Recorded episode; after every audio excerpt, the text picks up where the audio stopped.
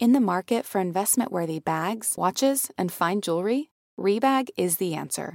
Rebag is a luxury resale platform where each piece is carefully inspected by experts to ensure quality and authenticity. Use Rebag to buy and sell finds from the world's top brands, including Louis Vuitton, Chanel, and Cartier. Head to Rebag.com and get up to 15% off your first purchase as a member with code REBAGNEW. Shop today at Rebag.com. That's R E B A G.com. And use promo code REBAGNEW for up to 15% off your first purchase as a member. When you need mealtime inspiration, it's worth shopping Kroger, where you'll find over 30,000 mouth-watering choices that excite your inner foodie. And no matter what tasty choice you make, you'll enjoy our everyday low prices, plus extra ways to save, like digital coupons worth over $600 each week. You can also save up to $1 off per gallon at the pump with fuel points. More savings and more inspiring flavors make shopping Kroger worth it every time. Kroger, fresh for everyone. Fuel restrictions apply. To So Bad It's Good with Ryan Bailey, the podcast where we cover all the pop culture we love to hate. From the classic reality TV moments of the past and present to the latest Daily Mail headlines and everything in between. We'll dive into all the infamous and notorious messes you can't stop watching. I'm looking at you, Jax Taylor. I'm your host, Ryan Bailey. Say what? Say what? Say what?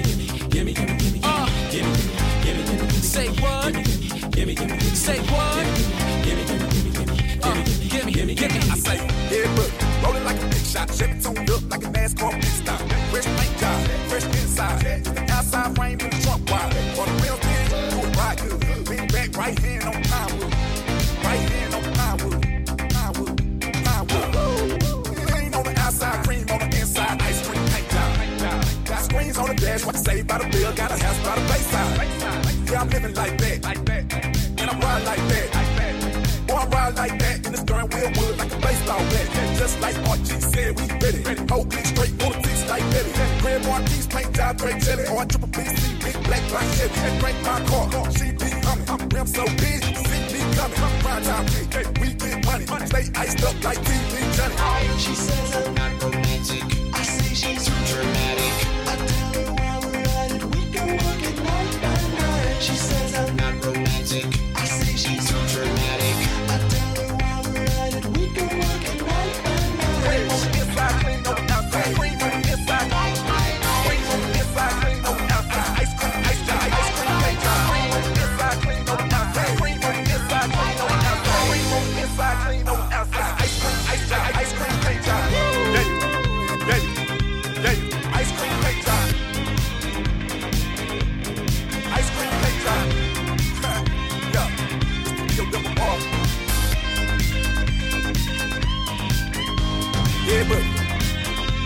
Buddy. Yeah, yeah, yeah, yeah, yeah, yeah, yeah, buddy. Yeah, buddy. Yeah, buddy. Yeah, yo, double R. Ride with the tag 'cause the Kelly paid me. Rims on the ride, got the juice up sexy. Rims sitting high, so I ride up sexy. 12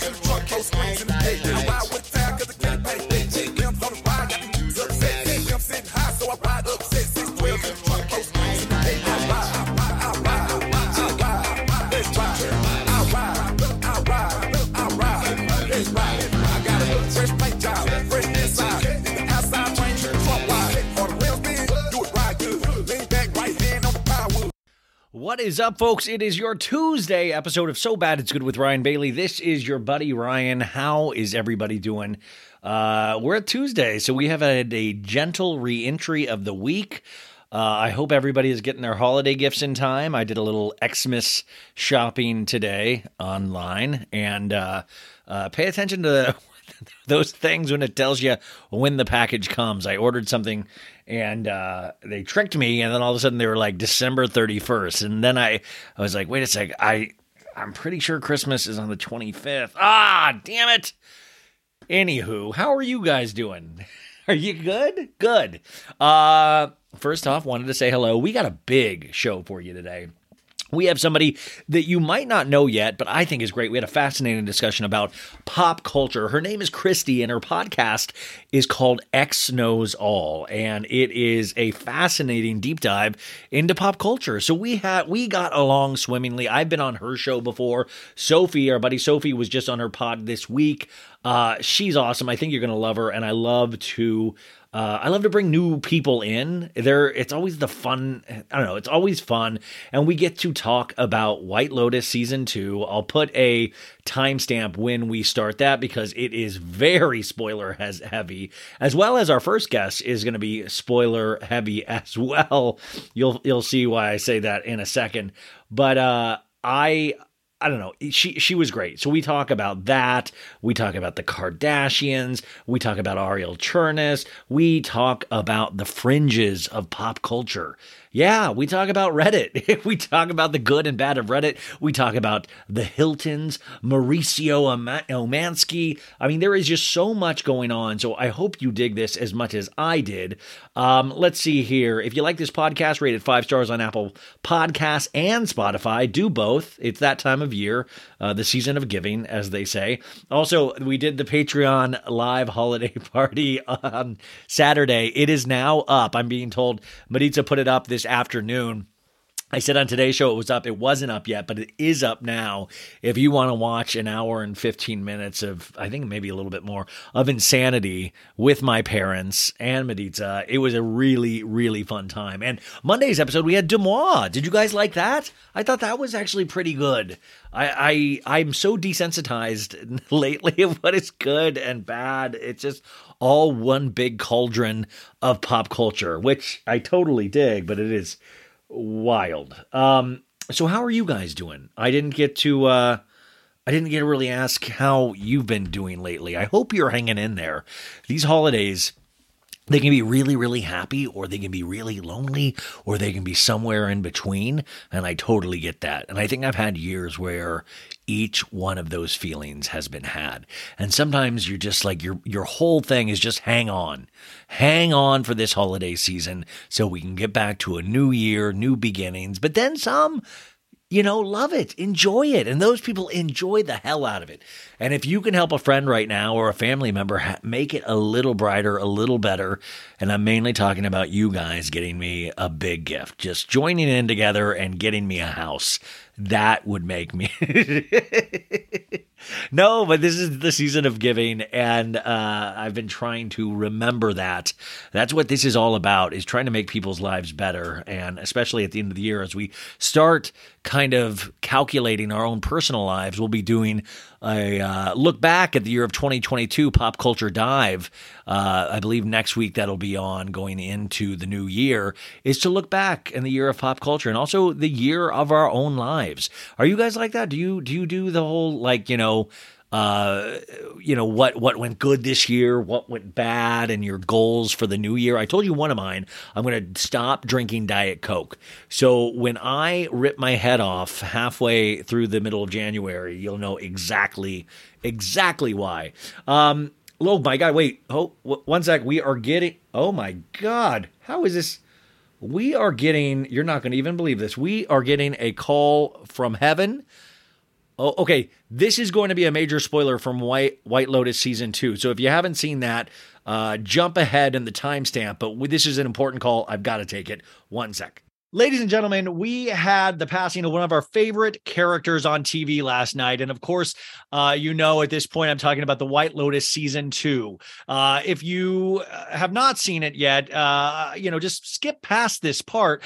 But for a show like mine, So Bad It's Good, this was such a huge get she passed away last night, but fortunately, I have such good connections with heaven that she called in from heaven. Of course, I am talking about our favorite character, Tanya McQuoid. Welcome to So Bad It's Good, Tanya in heaven. Oh What's going on? God, hi.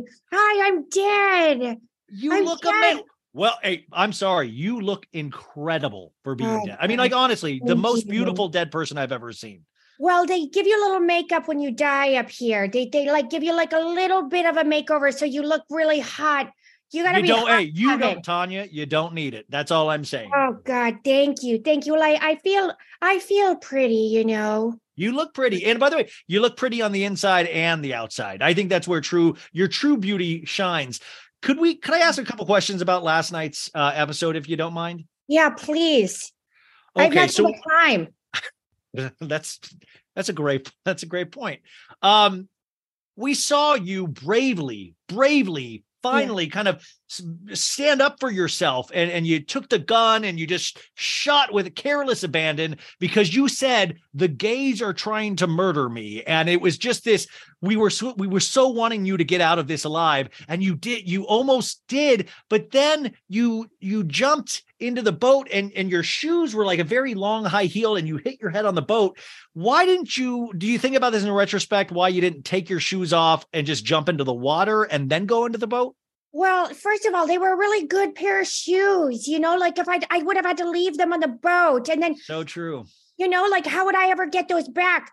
You know, I don't know if they're still going to be at the store or not. So I just, you know, I jumped, and I'm not, a, I'm not a very good swimmer, and so I was scared I wouldn't really be able to swim, and I thought my feet, they'll, they'll land, they'll land on the boat. You know, after I killed, I killed all of this. You know, I just, I just, I. It's, a, it's hard to to use your brain sometimes, and Oh, every day, know? I, I, I, the same exact thought goes through my head every day. You said you have problems with assistance on this one, but your assistant actually called to warn you. And, and in a way, you warned her too, because you said, you know, the guy she was with is possibly, you know, making love with his his uncle. And well, yeah, were- what I said, he's an uncle. Well, he's an uncle fucker. yeah, that well, that's what you this is a family show though, Tanya. So I was just trying Just to kidding. We're Yeah, just no. take that out. we we'll edit that out. Um, so you know, I thought that was just so amazing, and you try to get out of this situation, but in reality, like, where are you with Greg? Your your hut, like, because that's what you wanted to know, and you asked that asshole Quentin, which, by the way, he I the way he tried to just bolster you up, and he was a con art. I just was so angry at this guy, and I'm so glad you killed him. Um, was do you think Greg and Quentin had an actual? Because you even asked Quentin while he was dying, you know, do you have a relationship with him? What do you think in heaven? Where are you at with that? Where do you think they had a sexual relationship? Yeah, I think that they had a sexual relationship. Everyone's screwing everyone in that in that little in that little pot of man. I mean, just I I'm looking down on Greg, and I already talked to God. I said, "You send him straight to hell." He's Yeah. straight to hell. See, and do you want to see uh, Greg? I I'm scared is still alive. Um, you know, and I'm scared he's going to use your money to go back to a different White Lotus next season. We got to get him out, Tanya. And I know you're in heaven, so you have better things to do. But I, I just personally am, I'm, I'm, I'm kind of a, waging a one man campaign against Greg. So don't you worry. Who have you met so far in heaven that you've really dug? Has there, has there been any, an- any big ones? Oh, yeah, well, Elvis. Oh, oh wow! Oh yeah, no, he is something, and we're just partying so hard together. It's just been great. That's- Elvis sings me a song every night, and it's just been it's been wonderful. Wow. Every time I'd sleep with him, get back at Greg. Yeah, that's you know, and that is, and by the way, is it what period of El, what time period of Elvis is he in heaven? He's a hot, just a young, hot, smoking piece of piece of ass. Can I say ass, Brian? You ass is fine. You're it was the Okay. uncle fucker. It was the uncle fucker that was the weird part. Um. Uh. So so by the way, I just want to assure people because people are so sad. By the way, at, at, at your loss, like I mean, people genuinely were very sad, They- and so that's got to feel good to know how much people love you. But at the same time, I want people to know that she is having a great time. Correct? Like, are you just you're you're not hiding your feelings or anything like that? No, I'm just living. I'm really like I'm free up here, you know, like I'm just I'm free and down there I wasn't free and now I can I can swim with all the fish up here and I can Oh. you know there's so many dead fish and so much stuff happening that you wouldn't even believe. Wow. Wait, did you say there's so many? Oh, uh, dead fish, and then they get the fish go to heaven. Yeah. Yeah. Have you? I mean, you have a complicated history, I'm sure, and we didn't get to go really into your uh, extended life on the show. Is there anybody been in your personal life that you've got to see up there? Anybody? Have you made amends with anybody? Yeah, my mother. Oh, Yeah, that here. Know, well, I threw her in the ocean, and when I was at the Maui hotel, and then I saw her here, and I just we're making amends. I love that. I love that. That's got to that actually kind of. In, and by the way, we're the holiday season, you guys, and this is the time to make amends with your loved ones. And that's another thing that I think is great. Kind of the message of Tanya uh, that you're bringing to people. So my my my thing is, I don't want you to be sad. She is doing great. I mean, hanging out with a young Elvis.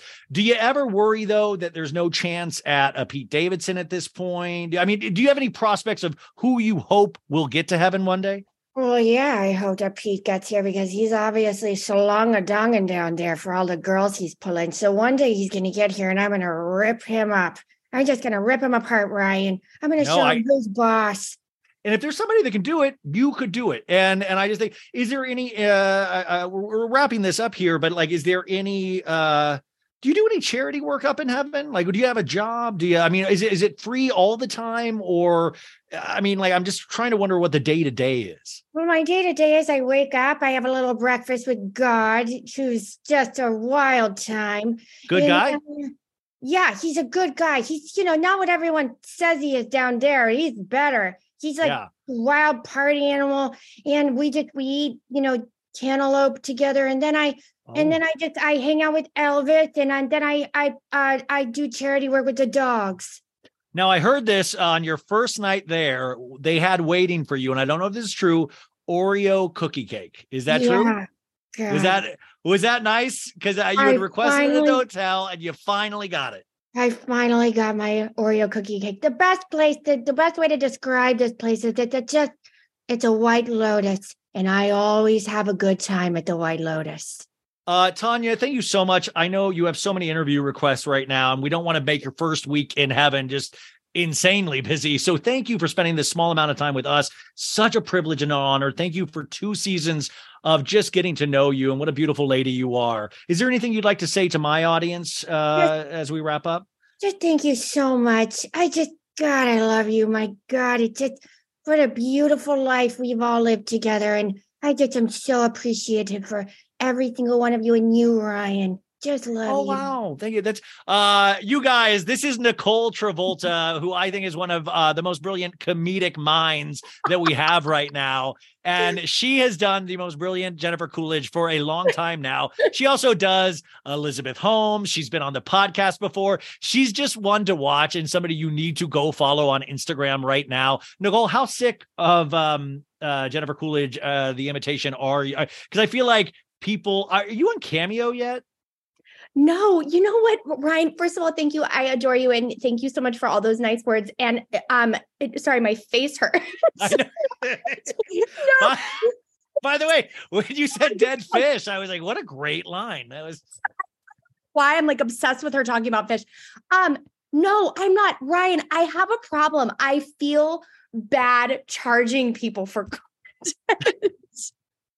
I'm gonna be Hey, living in my well, apartment yeah. for years. so Hollywood's not a great place for you, Nicole. I don't know if you know what the point sometimes is in Hollywood, but you and you genuinely loved like what I love about Nicole too, and I, I you know, is that she does genuinely love like like you love being characters. You love, like, I love it's like this constant state of childhood at its best when you get to be an actor and especially get to do big characterizations, but you do them so well. And I feel like what a what a gift. And I I had this thought and I DM'd her in the morning today and I was like, would you? And she was like, yes. But you have this sense of play, which I think is so necessary. Um, is there anything coming up that we need to be aware of for you? Like, I mean, I do think you need to go on Cameo and do Jennifer Coolidge's for the I would. You know what? You know what? I will. This is going to be. I'm gonna. I've done this. People need to start.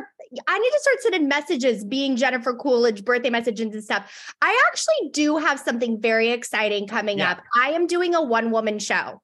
What? Yes, and this is. Wait, did I already know this? Did you already? I don't know this? if I told you or not, but it's. I will send you all the. Can I details. be in it? Yeah. One- one Obviously. yeah, yeah. That's okay. So you're doing a one woman show. When are you a- doing this one so woman show? it's opening um January 30th at the Groundlings here in Los Angeles on You the main stage guys, there.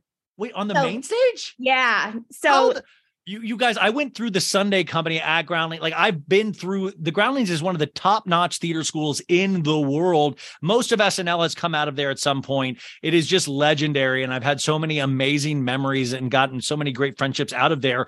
I mean, to be on the main, I am, well, I am definitely going January 30th. You have to come. It's January. Is it 30th. already sold out? No, so the tickets haven't gone on sale yet. I think they'll go on sale probably the first week of January. So it's we have two dates there, the 30th and February 20th, but it's called I'm Doing All Right. It's like a storytelling about my life and I, there's characters and I kind of weave in out of storytelling and it's I uh, love this. yeah, I it's really, really, fun. Oh, I cannot wait to see this. Will you let me know when it's up so I can put a link on my stories and stuff like that? 100% I would be forever. You're like, yeah, I'll do that. No, Yeah, but I'll like do that's that. so yeah, yeah, yeah. You're like, no, I'll do that.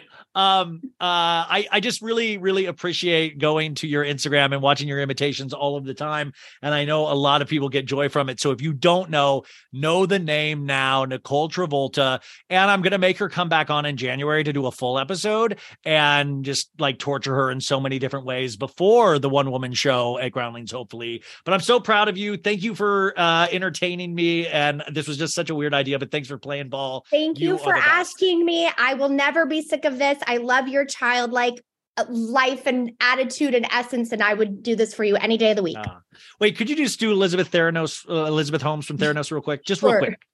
Um, anytime you try to change the world, Yeah.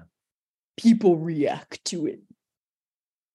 Anytime you get on the Ryan Bailey podcast, things change. I am really shocked. You people, that was really scary. That was very scary, and I'm gonna have to What, take a Elizabeth second. Holmes, Nicole Oh. being Elizabeth Holmes as Jennifer No. Wood? no, it was just the Elizabeth Holmes because while you were doing it, I was just thinking like, wow, like she has like people have had sex with her, and like she's like, you know, it's just like that that scene in the dropout where she's like dancing to the. I was like, wow, that's so.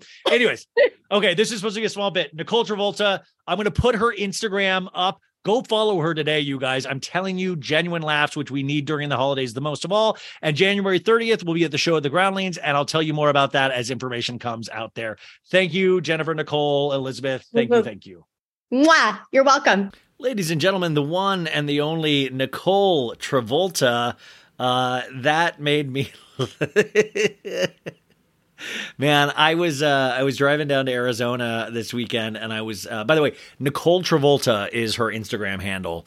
Um, and she, I think she's I think she's going big places. No joke. Um, I was driving down to Arizona on Friday, and I was listening to uh, Howard Stern, which I only get to listen to here and here and there, even though it's been such a big influence on me in my life. And I just I'm just amazed at his production. He has so many people work for him, and he puts out like a four hour show.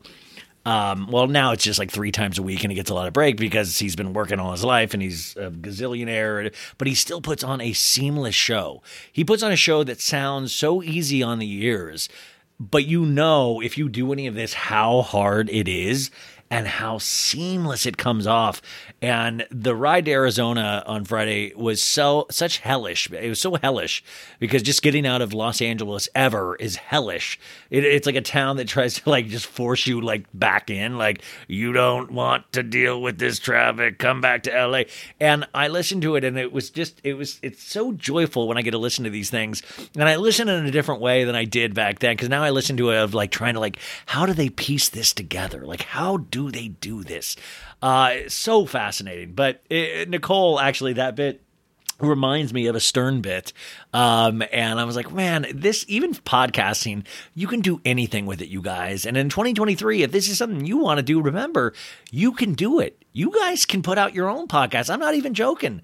Don't ever give up on your dreams. And if you have something to say, say it. That's just it. I, I want to encourage everybody to express themselves. And I think this is such a cool venue to do it. And I never forget how lucky I am. Uh, let's see here. Elon Musk gets vicious, viciously booed at Dave Chappelle's comedy show. This guy, he's he spent what forty four billion dollars on Twitter, and people keep saying like he spent this all just so like he wants to be funny so bad. This Elon spent forty four billion dollars so he can pop off like half baked jokes on Twitter. Listen, I'm on Twitter for free and I pop off half baked jokes. And I, like I literally pay nothing. I won't even pay for that. You can pay now, like what is it, like eight dollars a month for the blue check mark? And I was like, no, I want the blue check mark, but I want it. I want, I want it for the right ways for my talent. Uh, but I guess uh, he was doing a show in San Francisco, and Elon came out and he got booed. I mean, I feel like that's on him. You know, Elon should be very careful about where he goes to these days. It, it is uh, it's a wild world, but I wouldn't. I don't know. I think he want he secretly wants to be a stand up comedian. He secretly wants to be a podcaster. I mean, how wild is that? I just think, man, like forty four billion dollars to own Twitter. It makes no sense to me at all. What another thing that doesn't make sense to me before we get to our main guest is Real Housewives of Salt Lake City. I'm going to do the recap on Wednesday uh, of last week's show, just so you get you in the mood for Wednesday's episode. But did you guys know that Jen Shah? It's like she she acts and tweets and she behaves like she is not going to prison. She is popping off all the time, and she went toe to toe with Lisa Barlow on Twitter. This Twitter is just a demon seed of a social media app.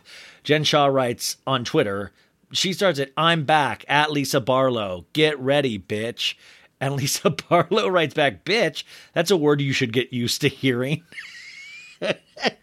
Are you mad that you didn't get a pair of Louboutins and taking it out on me? Go spend time with your family. Listen, Jen, you should like at this point, like what what are you what are you gaining by still being fierce? What are you gaining? Like but also, Lisa, what a great comeback. That's a word you should get used to hearing, obviously referring to prison bitch. And I mean, like, honestly, Jen, what are you doing? It's okay to admit you're scared. It's okay to make amends. It's okay. And that's why Salt Lake City is the weirdest show going right now. I also went back and watched Real Houses of Miami, the new season, episode four, when Lenny gets caught on a hot mic. And these hot mic moments, between Lisa Barlow from Salt Lake City last season, where she said Meredith effed half of New York, to Lenny Hochstein telling his buddy that he's not going to be married soon and that he doesn't sleep with his wife anymore because he would consider it cheating on the girl that he's cheating on his wife with. Wild. And this is the same episode where Lenny showed more emotion to their dog that they had to put put down, which actually I mean, guys, did you watch that yet? It got me so upset. Like, anytime I watch, I mean, I just can't even think. I mean, like, I would get, but Lenny is more emotional about the dog than he ever is in this relationship with uh with Lisa Hochstein. It's just wild. You know, Lenny's also doing this thing where he is he's trying to win online like Jen Shah's doing, and it's like Lenny, we're never going to like you, buddy. It's okay though. There's a big world out there. Don't try to win Bravo fans this ain't your scene anymore. This is not, never was your scene. Your scene's like making girls have teardrop boobs, you know, like you're a boob guy and, you know, you, you're in love with a new girl and you cheated and all that stuff. Like, but don't try to go toe to toe with Bravo fans. You're not going to win that game, nor should you even want to. Why are you playing in the sandbox? By the way, this is very exciting news. I uh, I am on Sarah Galley's Andy's Girls podcast today. We had an amazing conversation, but we also announced we are going to be co-hosting her Andy's Girls. Uh, Sarah is uh, going to be heading up the whole thing, but I'll be her co-host on January fifth. January 5th, if you go to uh, Sarah's Instagram page. There's going to be all this information. Actually, I put it up on my Instagram too, and I'll put it up tomorrow too, where you'll be able to get tickets. I think starting on Thursday, unless you're a member of her Patreon. Um, and it, it, sounds it's going to be a lot of fun. Uh, I, uh, have a lot of fun with Sarah. We have a good time. Uh, so it'll be one of those things where it'll be online and we're going to pull out all the stops. It'll be a great way to start the year and it's only $12. So consider consider doing it. Consider coming with us on January 5th. I know it feels so far away, but it is going to come so so fast, trust me. Uh, the Golden Globe nominations um, came out today. Do you guys pay attention to the Golden Globe nominations. The Golden Globes have, has had a, has had a troubled history of late, uh, but also the Golden Globes are kind of uh, I hate to I hate to use the word sham, but listen, the Golden Globes are foreign critics, supposedly. But the Golden Globes, the people that vote, it's usually around like 70 to 90 people that vote on these awards. It's nothing like the Oscars, where there's thousands of people involved, uh, the best in each of their craft in the, the Oscars. But the Golden Globes were kind of created uh, as a money machine. So, and for a time, you know, movie studios and producers and all that would try to wine and dine these foreign critics to basically buy an award. We were talking about the People's Choice Awards last week, which is, uh, I wouldn't say similar because there's more people that vote on that than this. But the Golden Globes also is, are, is returning after a year because of ethical lapses and the racial makeup of its voting organization. And they had no black voters. And you know, God, I mean, when you're voting on films that, you know, especially if you're voting on films about black men and women, you need black voters there. I mean, I think that's like an obvious thing. So this year they are back with a vengeance and they added a more diverse group of journalists to its voting pool. Now, this will air January 10th, 2023, and it's going to be hosted by the comedian Jerrod Carmichael, who I thought just did a brilliant HBO special this past year. So I'm excited to see him as a host. But the nominations came out this day, uh, today, this morning, and there was a lot of things expected and then a lot of snubs. Now, Tom Cruise has returned his three golden this is not a joke three golden globes he had won over the course of his career um, and he did not get a nomination for Top Gun Maverick. And Top Gun Maverick is the number one box office film in the United States of 2022, hands down. So people were thinking he was a lock for a Best Actor, but he did not. But Tom also gave back his three Golden Globes after last year's scandal. So they're probably not rushing to give him a nomination, which is so funny when they play these kind of bullshit games with awards. Uh, I mean, I think it's funny that we, you know, there's a nomination for any of these things because you're just like, how do you? I always say, how do you, how do you determine best anything? Like, I mean. Listen, I mean, when you if you had sisters or brothers, did you determine best best cut kid? Did your mom go, well, actually, parents actually do go that like you are my favorite. Uh, drama motion picture. The nominees are Top Gun Maverick, The Fabelmans, which is the new Steven Spielberg film, Avatar, The Way of Water, which comes out I think in two weeks. Uh, are you guys ready to see Avatar, the sequel with those blue tall Na'vi people? Elvis is nominated for drama motion picture, and Tar, which stars Cate Blanchett. Uh, let's see here. Other uh, actor in a drama motion picture. You got Hugh Jackman for The Son. Never even heard of it. Brendan Fraser, The Whale. Austin Butler, Elvis. Bill Nighy in Living. And Jeremy Pope in The Inspection. Okay, yeah. Supporting actor in a motion picture, you got Brad Pitt in Babylon, which is directed by Damien Chazelle, uh, who's an amazing director. Uh, Eddie Redmayne in The Good Nurse. Brendan Gleeson in The Banshees of Inish- Inisherin. Barry Keoghan in The Banshees of Inshur- Inisherin. Wow. I love the movies that I just went. And Ke Huy Quan in Everything Everywhere All at Once. Uh, fun fact about uh, Ke is he played Short Round in Indiana Jones and the Temple of Doom.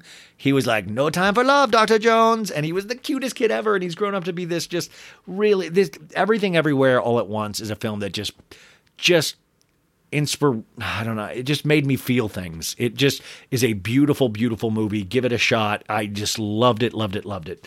Uh, drama TV series. They do TV and film. Better Call Saul, House of the Dragon, Ozark, The Crown, and Severance. I just told you I finished actually that audiobook of Bob Odenkirk, who plays Saul Goodman on Better Call Saul, and I would love it if he could get an award. He's truly had a fascinating career, Bob Odenkirk, and I really, you know, it's just one of those. He's a craftsman, and I love uh, the end of the book, you know, he started in comedy and now he considers himself an actor. And he never thought he was like, I never thought I would get the acting bug. It was just, I, I was a sketch comedian, I was a writer. And now, you know, all these, it just shows you life. You never know where life's going to take you, you know? Like leave leave opportunities for life to surprise you, you guys. I hate to sound like a crotchety old. I'm gonna give you advice. Ah, sit on old. I was like, sit on old Ryan's lap. Sit on old Ryan's lap and let me give you advice. No, but it is true. Like life will take you into places that you never expect, and just be open to that journey.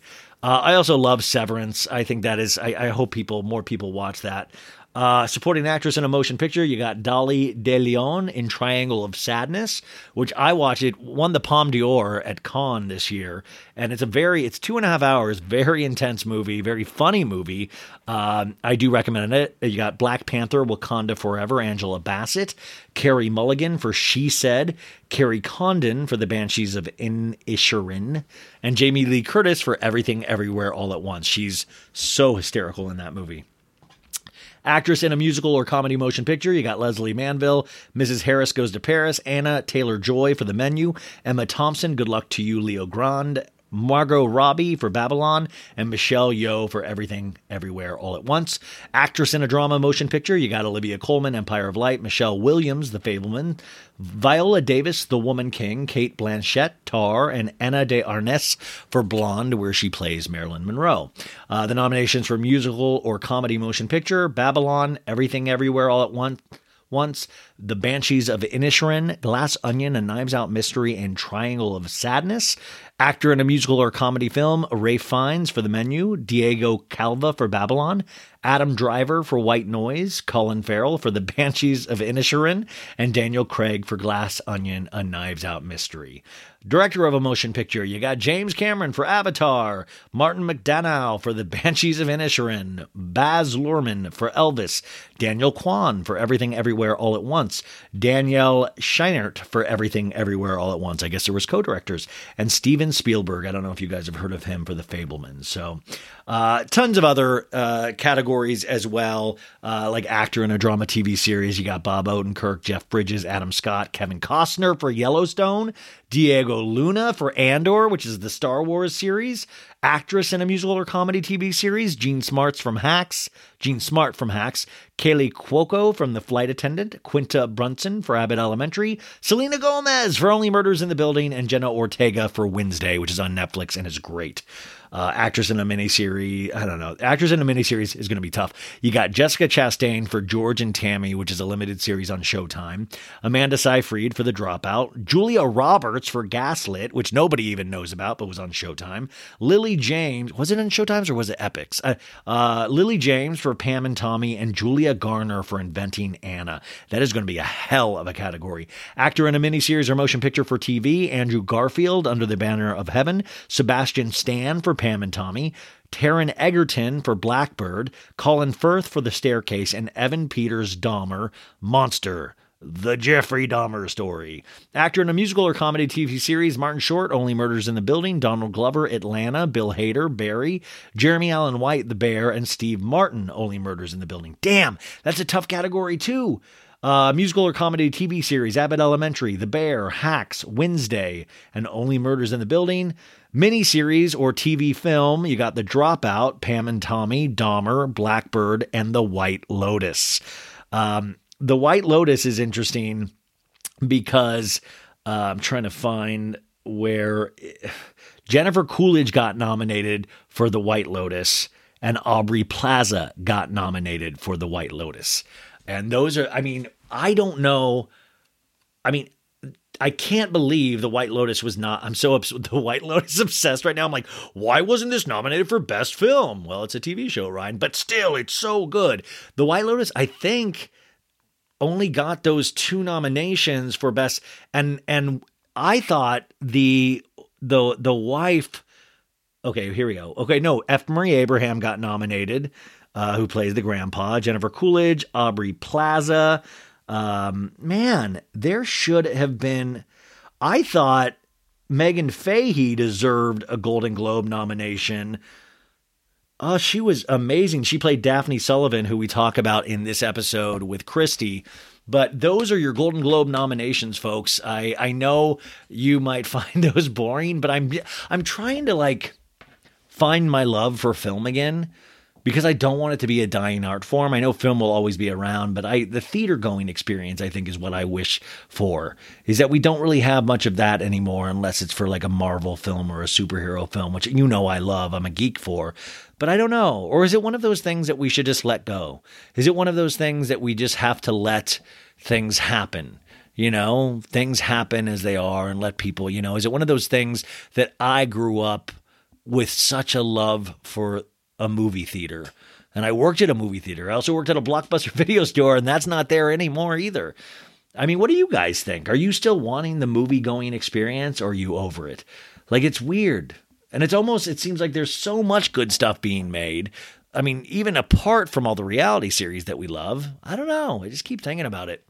Um, you guys, let's get into our guest. Uh, remember, on Wednesday, we'll be doing a Salt Lake City recap. Thursday, we have a special guest. And then Friday, we'll be doing the season finale of Winter House. Uh, you guys really liked when I did last week's episode. So I guess I'll just sum it all up. Plus, there'll be pop culture stories. There's going to be pop culture stories every day. Um, thank you guys for being so loyal to me. And also, thank you to Jen Heater, who sent um, my parents these beautiful socks um, uh, about fighting cancer, and they were very cute and very appreciated. And I have a picture of my mom holding them up to show you. But I really, really appreciate that. That that brought uh, a smile and a tear to a smile to my face and a tear to my eye. But it was really, really a beautiful sentiment. So thank you, Jen. Okay, you guys, here is the main event. This interview goes all over. I will mark where the White Lotus conversation starts, which is at the end of the episode. Um, so if you're trying to not spoil it for yourself, I think you're, you know, I mean, at this point, you're kind of shit out of luck, but I'll be nice and put a stamp where the conversation starts if you want to dip out. But this is a free ranging conversation that goes over our love of pop culture and how she got started podcasting, why she's doing it. Um, I always find people's journeys the most fascinating thing, you know? I mean, pop culture is something that we all have in common and that we all love, but people's journeys on how they got there and why they love it in the first place are fascinating as well. I think you're going to really like Christy as we get into this interview. And like I said, I recommend starting with the House of Hilton episode on X Knows All.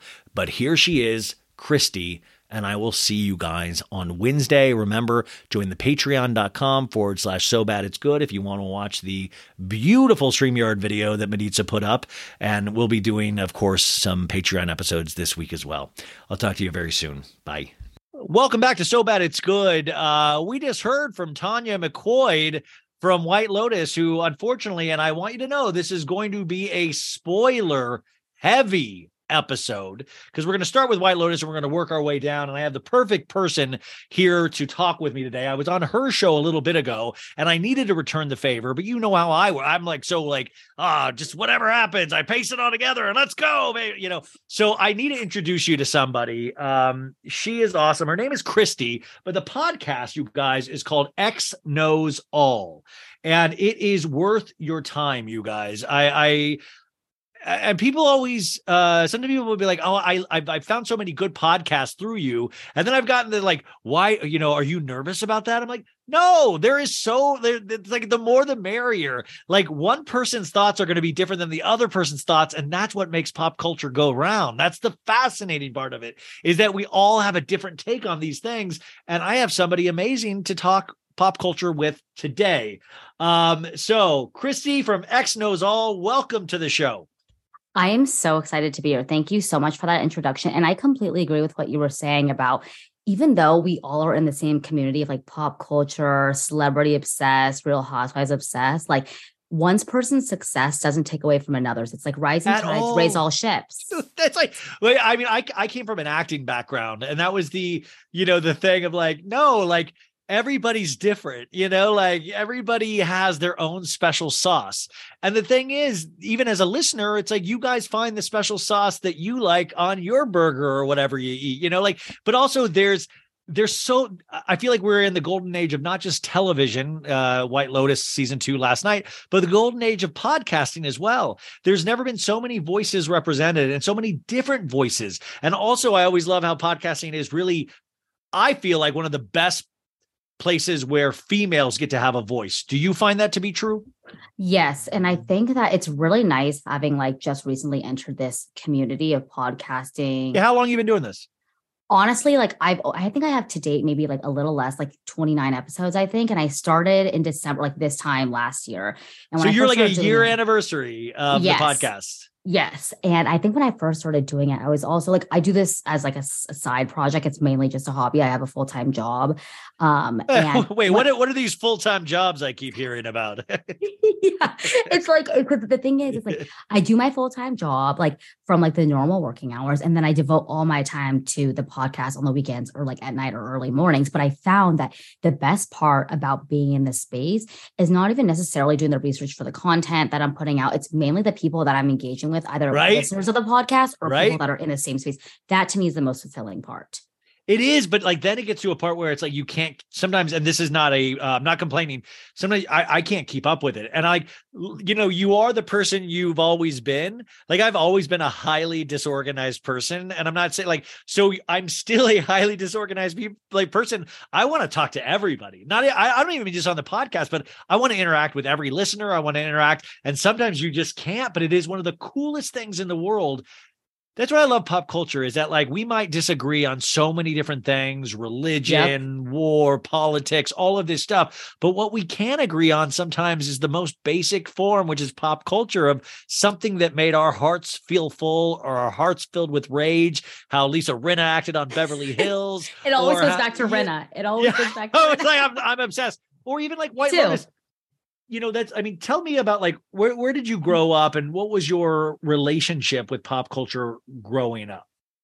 Yeah. So when I have been celebrity obsessed since I was a little kid, and also growing up in Orange County and being at like an hour away from LA, I was a kid. Like I didn't, I did gymnastics, but like besides gymnastic, I was telling my mom, like, oh, the Olsen twins are having this, like, they're doing a meet and greet. Can you drive me to Burbank? Oh, mom, Hilary Duff is going to be signing her album, uh, Metamorphosis in Burbank. Can you drive me up there? Mom, can I have the money to get be a part of Mary Kate and Ashley's fun club? Like, I was always obsessed with celebrity pop cultures and I used to subscribe to J14, like Tiger Beat, all those things. Oh like, man, I remember. I mean, that even, dude, I grew up on a street in Kansas with all girls that would have like Bop and all these like magazines. And this is back in like New Kids on the Block, were the boy band days, you guys, not Backstreet Boys, but they would each have their guy, and they Yep. would their walls would just be plastered of tear outs from Bop magazine and Sweet Sixteen or whatever the hell these magazines were. And you were one of these people that you were like, I have to be there.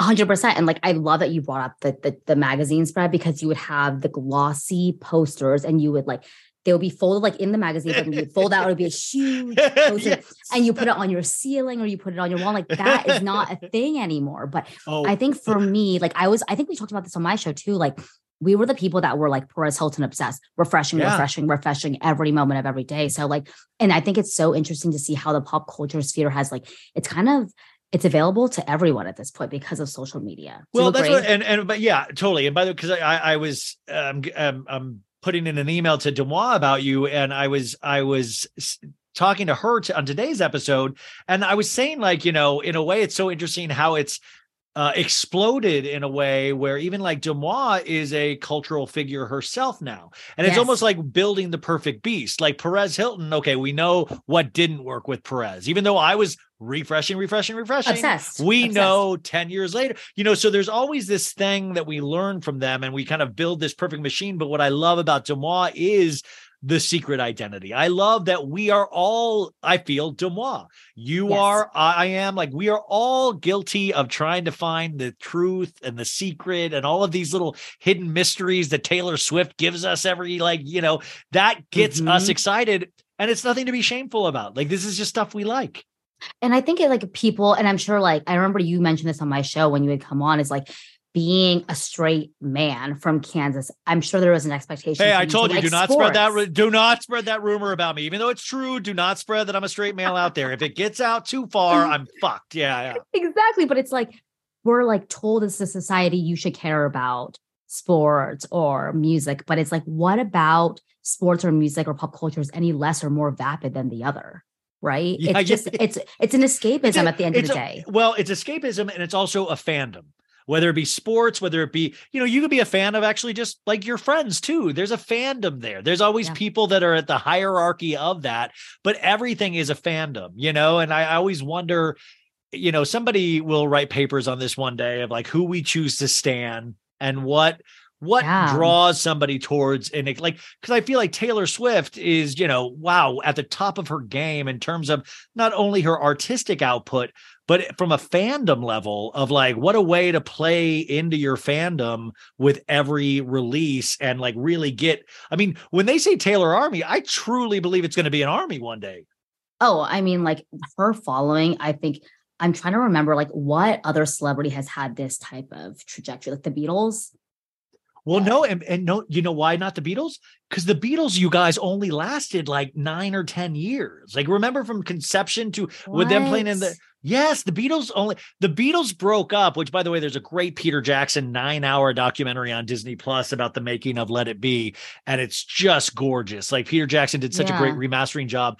But remember, there it was like, but every everything they did was perfect. Every jam, but this was only in a small amount of time. And we always think of the Beatles as forever because their music lasted forever. But Yeah. Taylor Swift has already outlasted the Beatles in terms of artistic output. And I know I'm going to get hate emails about this, but it's true. You might mm. not lo- like, she might not have has as many bops in the early albums as she, you know, learned her craft. But also, she was much younger when she started than the Beatles did. I mean, they started in their eight. I mean, they started young, some of them, but they were in the Cavern Club getting their 10,000 hours, you know? Right, right. It's like that book, Malcolm Gladwell or whatever, that outlier. Exactly. Yeah, yeah, Yeah, exactly. well, I think that was like the 10,000 hours or whatever. It's like you need to have a certain number of- number of hours to excel in your craft. And I think to your point, Taylor Swift has far exceeded that quantity of hours to where she is just Oh, untouchable. I mean, that's what you you know look at these people and you're like, they're so used to doing this. The things that would give us uh, uh, agita or fear, it's like they, you know, she can just sing at the drop of a hat. Like she would, she could sing in front of a president and be fine. Like this is like how they were built, uh, and this is how what these hours go into. Just like podcasting. So, what makes you with a normal job a year ago go? I need. I'm. I'm. I've been a fan of all of these things for all my life. What made you or inspired you to be like, I need to pick up a mic and get my thoughts out there? That's such a good question. I so I've told you so much about my friend Emily who introduced me to you and you're like your podcast and your Instagram. What up, Emily? by the way, is- by the way, we, before we came on, she goes, Emily's worried about you that you're not taking enough time off. And I was like, oh no. I say I hate when fans worry. I'm like, I love I love doing this. Let me do it until I die. You're you're so goddamn good. It's like I want Ryan to like. It's like when Ariana Grande was at the height of her career and Scooter Braun was pushing her to death to like perform after Manchester. I'm like, just take a take a breath, Ariana. Like it's all in your best interest, Oh. but just know your content is. By the way, Ryan, I just want to say uh 6:45 p.m. I just want to pull this as a pull quote. She compared me to Ariana Grande. That is how good guys. Just if you didn't know you were listening to greatness, she just said I'm like Ariana Grande. But by the way, I'm also my own Scooter Braun because I'm the only one pushing me too. You know, like. Hundred But what about what about you though? Well, give me yours. So the reason I bring up Emily is because when we both lived in San Francisco in 2018, we actually had a podcast. So this was like pre when pot when everyone and their mother and every bachelor guy had a podcast, but we had a podcast and that still kind of happens, Christy. That's A hundred percent. But we had this podcast in SF where we talked about dating and relationships. okay. And I was kind of like the producer of that. Like I edited the show. I taught myself how to use GarageBand. So it wasn't, it was like something that we did for like maybe a couple months and then we just stopped doing it because it became too much work and was starting to impact our friendship. But now fast Oh, forward a couple a couple years later, which is why I'm like so glad I could never, and I'm sure you feel the same way. Like I could never do a show with someone else because I just need full control over everything that goes on. Oh, I've had love- po- I've had podcast breakups. I've podcasted with friends where I've had friendship breakups that's affected the pod. Like it's Yes. it's so weird, you guys, and you guys that don't have podcasts don't realize like it's it's you know things break up just like they do in real life, and it's it's like a weird. It's so weird when that happens with podcasting because I assume if you have a job at like an accounting firm. You don't break up with your other accountants, be you know, like you're still able to do numbers. But with podcasting, when you're a team, it sometimes can be hard if you start to get off the same page. Yeah. And it started to become one of those things where, like, well, our entire relationship has now morphed into this business that we've, and it, to, to be clear, like, we weren't making any money. It was strictly a hobby, but it started to become like, we started to become like kind of like people would recognize us in San Francisco and people would on dating apps would started to recognize me. Like executives at my work started asking me about the podcast. And like the thing with that was it was centered around our lives, our personal lives, guys that we were hooking up with, guys that we were dating. We brought them on the yeah. show. Like it was crazy. But this is more of just it's like I'm Wait, Jason. Is that show still out there? so it's still out in the archives. What's Yeah, it it's, called? really- it's really embarrassing. It's called Shade and Fog. Shade and Fog. It's Wow, so I like embarrassing. uh, like SF. Um, and like So you how- guys stopped that podcast though, and then how long until you conceived of X knows all, or even because when I did my podcast breakup, I took a uh, it was a, about a, the Kardashians. I took a, lot of months to. I mean, I think it was like six months where I was I would guest on people's shows, but I didn't think I had it in me to do a solo show. I didn't think I could do a solo show. Like I didn't believe in myself. What made you decide to do it? for me, I had moved during the pandemic. I was living in the city of San Francisco for like five years. And then I moved back down to Orange County where my parents lived. And like living in a city and then moving back to the suburbs of Southern California was like vastly different from like a lifestyle perspective, from like a friend's perspective. It just felt like very isolating. And also like we were stuck at home. and I felt like I just kind of got used to this like sedentary, isolating lifestyle because I wasn't going into the office. Everything was done via Zoom, whatever. So then I was like, I think the way for me to like reconnect with people while being in a suburban area is to do the podcast. And it was honestly just like a thing that I was like, how many people are going to listen? Like a couple of my friends and like people that are into pop culture from work. But like now it's actually become this thing with, granted, it's like my listenership is like a fraction of yours, like a very small, small fraction, but it feels like these people are like your friends, you know? Like I feel like I created a group of No, people. no, no. That's what it is. I mean, it's like that's it exactly. That, and you've expressed my love for it to say eh, like, it's when I go to a mic, I know who I'm talking to. Like I know the people that I hope I'm. ta- I think it's those people, and so it does feel very personal. That's why you know if you get a bad review, if you get a, and by the way, what do we say when guests are on? You guys, you immediately go subscribe and hit five stars because they're doing such a service for us for free to come on and grace us with their appearance. But like it, it, it gets very personal with that because I'll, you know, you will read a review or even, uh, you know, you'll have heavy commentary on something and your own opinion, which is what it's about, is having your own opinion. And some people take your opinion and they get so upset about it. Somebody got so upset about my opinion about Bethenny Frankel the other day, and I felt so bad. But I was like, I'm glad you can have your opinion. I'm sorry that I might not agree with your, uh, you know, I'm sorry I don't like the your favorite, but um, it's never. It might come off as mean or malicious, but at the same po- time, like if you love pop culture, you're going to have an opinion on something. You're going to have an opinion on what you're watching, and not everything is for everyone. And it's just that simple. But I would never begrudge somebody else for liking somebody else. I love that you're bringing up like just your thought process of like my opinion is my own. We're free to discuss and have different opinions, and that's great. And I think it's really important to point out too. I think the way that when you and I go on, hop on the mic, and we've done this for a while now, you far longer than me, and we make it seem like it's very seamless, right? Like people think, oh, you can plug in your mic through a USB, hook it up to your computer, press publish, and it's all good to go. Like the the the amount of time and effort and like blood, sweat, and tears and like personal equity that you have into the Yeah. show is so monstrous. And like you said, not only is it just like you're not crunching numbers in Excel, this is your work, your opinions that you're putting out there. And then to have someone come out and critique it when all you're trying to do is be honest and like give out free content is the most upsetting thing. And I'm so, so sensitive. So it really bothers Oh, me. I, I've had to stop at times. I've had to stop listening to or reading reviews, which sucks because some of it was like I was like, well, listen. My thing on reviews, like if, if if there's a like there was one review where it was like, oh, your mic is crackling so much, it's so annoying, and I was like, that's a great note. Like I didn't realize that in the edit. I'm so, Right. and I was like, but then when they're like, I disagree with you fundamentally, and I hate you, and you're a loser, that sucks. Or like I was talking to the audience even about the Kanye stuff. You know, I had fell into that trap of leaving a comment under Kanye's thing to get help. And I got death threats from it last week. And I was like, that's wild. People take this stuff.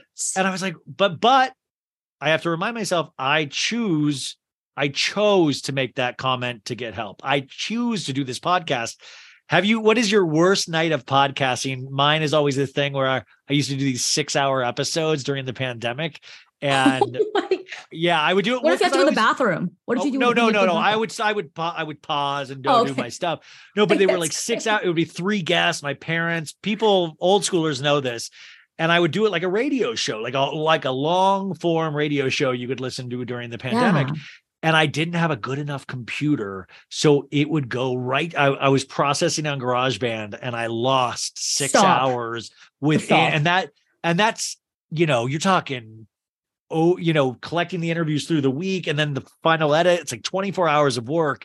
And uh, right, and it would always be at five in the morning. And this is when I also had a real job, but it was during the pandemic. No. So you'd have to like go, oh, it was the worst. What has your worst moment been so far? Oh my God. Podcasting? First of all, when you were saying that, like my stomach actually dropped. Like that is horrible. I'm so sorry. Like I to even When I, I- GarageBand crashes, you're just like, oh. It's well, actually it's funny you bring that up because I would say it happened this past week when I had Sophie Ross on. By the way, you I- guys, she had Sophie Ross, our Monday co-host, uh, every two weeks. She was on her podcast this week, which you gotta go listen to. They talk She's so about. Charnas, they talk, you know, like, and I Tanks, so yeah. Ti- which- which- I haven't gotten to listen yet. What is uh what is what is your guys' opinion on Tinks? Okay, so I was like, I think me and Sophie had different opinions because I was just like a basic bitch that really enjoyed her content. And Sophie came from the point of view of like, I've never found her relatable. I don't understand her shtick. I didn't find the content very value value add for me. But I think I think it's interesting because we both come at come at it from different sides. But I think a lot of people are coming at like redditors on fire being like oh you know you guys are all blaming arielle charnas for having this like duplicitous lifestyle and her And by the way, you guys, Arielle Charnas, we talked about with DeuxMoi, but I did that interview on Thursday. So the article had not come out yet, you guys. And what I was telling the audience today on Monday's podcast that I would get into a little bit of Arielle Charnas, which I know this is how I always do, you guys. We'll get to White Lotus, I swear.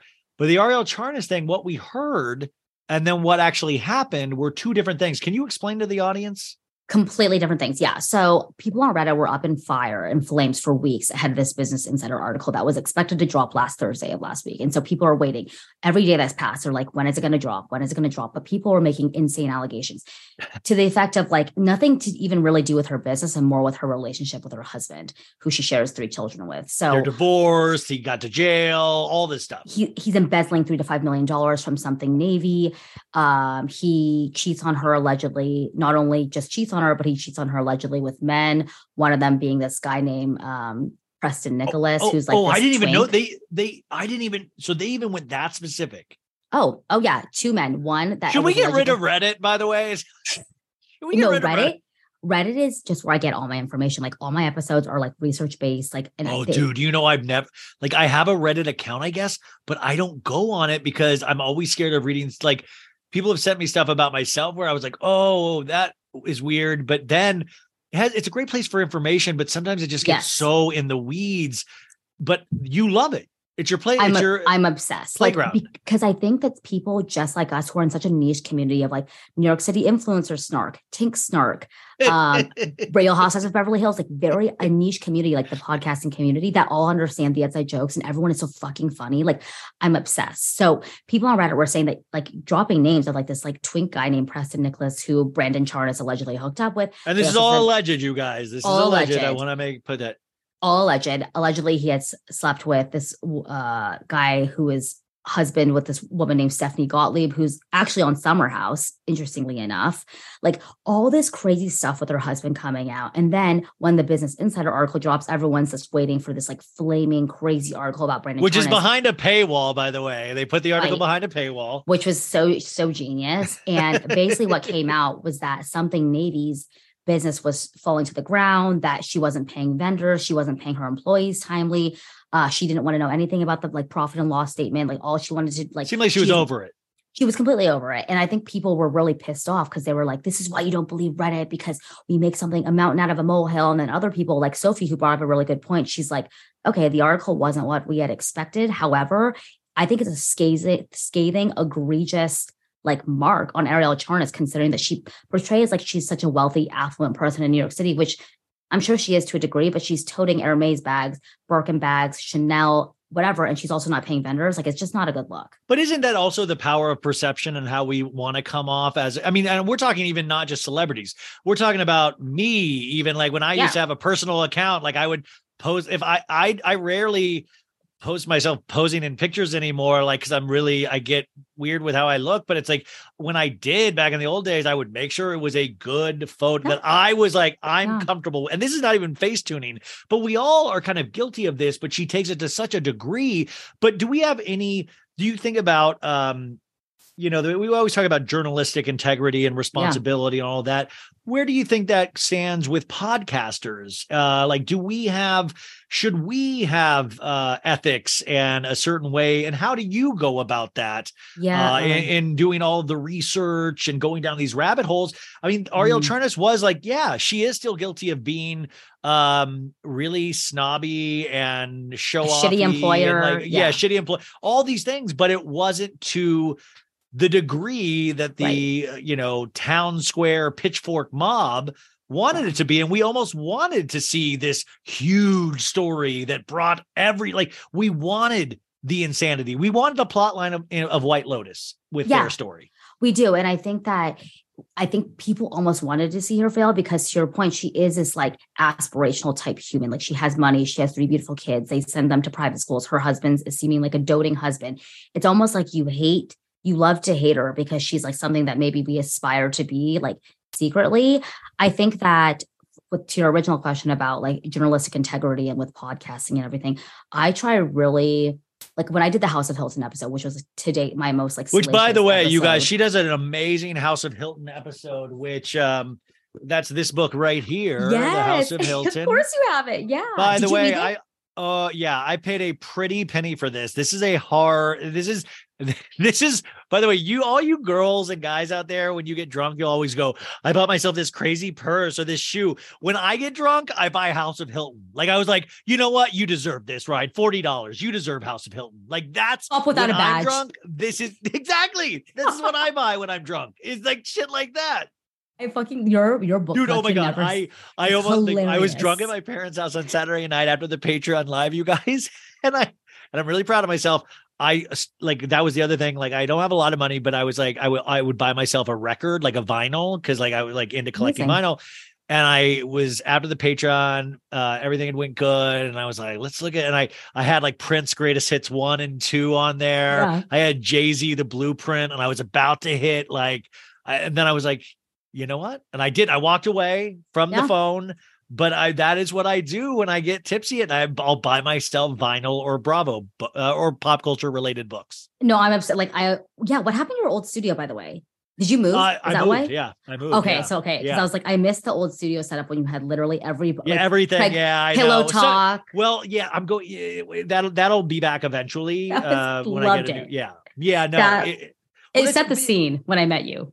sorry. So we- it- no, totally. I miss it, and it'll be back. But okay, so Okay, read- journalistic integrity. Journalistic integrity. Yeah. Okay, yes. So when I did my House of Hilton episode, I made sure to be very, very pointed with how I was speaking about it because I know that Kathy Hilton, I mean, she's even looked at your shit. She's liked and commented on your shit. dude did i tell you the other day well i, I mean i told the audience but i told rick hilton liked one of my posts Stop. the other day i don't i don't follow rick hilton i don't Wait, know what? Rick, Rick hilton liked the photo i put up of harry dubin and ramona making out Folks, summer is just around the corner, so it's time to say goodbye to those jackets and sweaters and hello to shorts and tees. Now, I wanted to update my wardrobe for the long haul without spending a fortune, and luckily, I found Quince. Now, I have a lineup of timeless pieces I want that will keep me looking fresh year after year. I got a pair of tan shorts, I got a pair of green shorts. I cannot wait to style these for summer, and I gotta tell you, the quality is great because Quince has all the seasonal must haves like 100% European linen shirts from $30,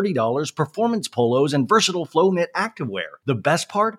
All Quince items are priced 50 to 80% less than similar brands. Quince cuts out the cost of the middleman by partnering directly with top factories and passes that savings on to us. And Quince only works with factories that use safe, ethical, and responsible manufacturing practices and premium fabrics and finishes, so you can feel good about what you're wearing on every level. So upgrade your wardrobe. Go to quince.com slash so bad for free shipping on your order and 365 day returns. That's Q-U-I-N-C-E dot com slash so bad to get free shipping and 365 day returns. Quince.com slash so bad. Tired of not being able to get a hold of anyone when you have questions about your credit card? With 24 7 US based live customer service from Discover, everyone has the option to talk to a real person anytime, day or night. Yeah, you heard that right. You can talk to a human on the Discover customer service team anytime. So, the next time you have a question about your credit card, call 1 800 Discover to get the service you deserve. Limitations apply. See terms at discover.com slash credit card. thing. It's like I know that they troll, like they're looking at it. So I was, I was actually scared. I was like, they're gonna listen to it and then they're gonna send me a cease and desist. Like I was actually scared. So I had like a disclaimer up top when I'm talking about like really like serious allegations. You're like, I'm full of shit. Uh, this Yeah. is a disclaimer. Uh, Yeah. Loser. And Literally, I'm like, I have nothing to my name, like whatever. you can't Uh, take anything. yeah. So, but I, I think typically like I'll say it up top. This is all like alleged, but it's not a blind item podcast either. Like some people, when I first started, was like, "You're copying Beyond the Blinds," and I'm like, yeah. it's like literally like I don't even I don't even know how to read a blind item website. It's all just like I try to go with like research based like facts or stories that I read on Reddit, and I'll explicitly say this is from a user on Reddit. It's not factually like checked out, whatever. But um, yeah, I think it's it's a hard line to to kind of edge because we're not backed by a publishing agency. We're not backed by anything. We're backed by me, myself, and I. So What I was, don't know. the, what you- was the most horrific? But I know this is going all over the place. But what was the most horrific um, item you found out about House of Hilton or in House of Hilton that you brought up on the episode? Just to So, tease the the folks. Yeah. So allegedly, based on the book, Big. So they refer to the mother as Big Kathy, and then little Kathy Yeah. as Kathy Hilton. They said that Big Kathy essentially. This is like so bad, but like push her daughter, like kind of like pimp them out almost Yeah. because she, she wanted nothing more than to have these kids have wealth and she wanted them to marry rich. And that was always the end all be all. It wasn't about education. It wasn't about being a good person. It was about pimping them out to rich husbands. So she would basically stop at nothing to get them to do that. And like there were allegations that she even like was teaching them how to perform like sexual acts at a very young age, such that they Oh, could like yeah, pleasure yeah, a man. And it's it's very explicit and very dark. And I think a lot of it makes i mean if you were to take those allegations as true then it kind of makes sense why kim richards has suffered so much because she was not only a child star in hollywood but she also had a mother like big kathy so it kind of all just it's all in the It makes sense like- it makes so psychologically. sense. It makes, It and by the way, it also makes sense when you see how Kathy reacts to Kyle. You see how Kyle tries to go. You know, Kyle is that person. You know, not fully trying to escape the family, but trying to make her way. You know, with Mauricio and the agency. Which, by the way, did you read that article today about the agency almost getting sued again? Wait, no, but because because I actually I want to hear your thoughts on this before you dive into that article because Yeah. a lot of people say that people shouldn't be getting mad at Mauricio because Mauricio because basically for anyone that's not familiar, Mauricio left Hilton and Hyland, which is the Hilton real Which estate is Rick Hilton's company. Yeah. right to start his own practice, which now became the agency, which is like flourishing and now has a Netflix show, which we all know. So people were saying, kind of standing up for Mauricio, almost saying, like, well, who can blame him? Like, you're working your ass off at one company, they're not going to make you partner, so you go off and do your own venture, which is actually quite common in like many businesses, like accounting business, legal practice, whatever. So, like, what side are you on if you think about the Mauricio versus Hilton? Like, do you think that Mauricio was valid? Like, I just feel like there's a lot of family tension and animosity between the Hiltons and the Umanskis simply because of that breakup. I brought up the fact that Rick Hilton has never been forced to be on Beverly Hills once. He has Yes. not ever been. I think he was in it for a brief on a video thing of the holiday episode. Like there was a holiday episode, but like what we did over Christmas, you saw Rick in the deep background of a scene, but it was nowhere like he does not have to play ball. But there was a LA Times article today. This is the headline Will a legal saga over a $70 million Malibu mansion derail the star of buying Beverly Hills? And it's this whole article that came out today about Mauricio Umansky and the agency and all the lawsuits that they're in. And it's truly fascinating, you guys. I'll link to it in the show notes. Um, but it really is interesting because they're saying like, you know, he's doing deals with like the Saudis, he's doing deal like and he's, you know, over inflating the price of certain houses, this article alleges. And it is the LA Times. But I have to mention the LA Times they must be secret like Beverly Hills Housewives fans because they broke the 100%. Girardi stuff. Yes. They broke like, like like, there's never a week that goes by that the LA Times does not have it. And, and by the way, and I'm not talking like just small us weekly articles. I'm talking deep in depth reporting about these people. Oh yeah, I mean, like I grew up in LA, in Orange County. Like LA Times is like our New York Times. It's the biggest publication on like arguably on the West Coast, maybe besides the Washington Post. But like that is actually salacious and incredible. Like I need to re- read this article. Yeah, guys, I'm going to link to it in the article, but like so we can all catch up. But it's very interesting because Mauricio, in all like you know, from the outside, which it's all about perception, Hollywood and pop culture, is that he's the best he's ever been. He has a Netflix Mhm. series now that in no way is tied to Bravo, and it has his fa- his daughters in it. Uh, he was able to separate from Hilton and Hyland, and he is a general bon vivant, where we all think of him as the coolest house husband on Bravo because he's always like just being cool. But behind the scenes, you know, mo money, mo problems. There seems to be lawsuits, Shelley. There seem, you know, you never know. So I'll be very interested to see where this story uh goes. And I'm very Yeah. curious too if Kyle will uh Kyle will definitely do another season of Beverly Hills, but at a certain Yeah. point, I always wonder, just like the Kardashians, why keep going? Why is there a I always like was talking with a guest last week, like when would you stop like When's Yeah. the? I was talking to Kelly from Beyond the Blinds. I was Yeah, saying, yeah, I said, how much money would it take for you to stop podcasting and go, you know what? I'm just gonna like, because by the way, we're not doing this for money to begin with. But Yeah. if you were, what is the dollar amount where you'd be like, I'm just gonna go enjoy my life and go to the White Lotus hotels? I think that too with Kyle Richards is she people were saying on Reddit are theorizing that because Mauricio signed with Netflix for this like this show, she that's probably why she was less like inhibited or she was a little bit she was less inhibited this season. Yeah, She she's was, like, we got that Netflix money now. Ex- Exactly. I think that she saw that, like, you know, if this doesn't fare well for me, then I always have this backup with Mauricio now and my daughters. And I think she's trying to churn out like this like second wave of like maybe Nicky in Paris for like Farrah and Alexia. Well, there's a second season of Paris Hilton's show, like you said. Like Yep. there is a. I mean, I always like, and also, I swear to God, you guys, we will end with White Lotus. But now I'm just like, this is how conversations go. You get They go. fascinated. I'm so interested to hear about what is your you. take on uh you know the kardashians because we talk about big families and the umanskis are becoming a beverly hills family the hiltons already were house of hilton was written long a long time ago but Mhm. then you have the kardashians who are uh, i listen i know you guys a lot of you guys super hate them and i'm and a Yeah. love hate with them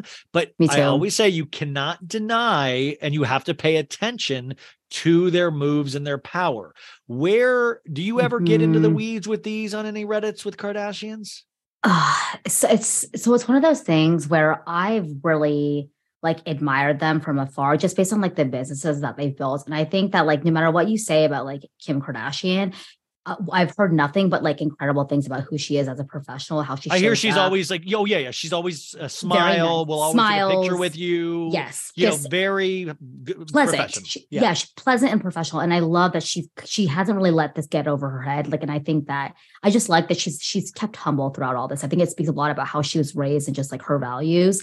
Um, I will say that the what they've done for like the body image movement for women in particular, and how how interesting that they've been able to meld into their figures. And someone actually brought this up. I don't even know where I read this, but I thought it was such an amazing point that when they were in their like black men era, when Kim was dating Kanye and Ray J, you know, they were able to morph their bodies into this very voluptuous, curvy, BBL type look. Yeah. They Yep, took the big butt award away from J Lo. I always say that as an example. J Lo used to be the J Lo used to be the example of the big butt, and J Lo's Yep. butt looks small compared to what the Kardashians did. Exactly. Because what was that one um, movie she had with Ben Affleck? Not Jersey Girl, the other one. Oh, G- Gigli, Gigli. Gigli, remember? And like that that that um movie poster when her ass was huge, and that was like so earth shocking for all of us, being like, you know, this woman in her huge ass, and it was just Yeah, you guys don't thing. remember. There used to like I, I I always try to tell like people, the younger listeners, like that used to be a nightly joke on Letterman and Leno, was Yeah. about J Lo's ass. Like Right. you know Trey Parker and Matt Stone from South Park, Dread. Like they, I mean, like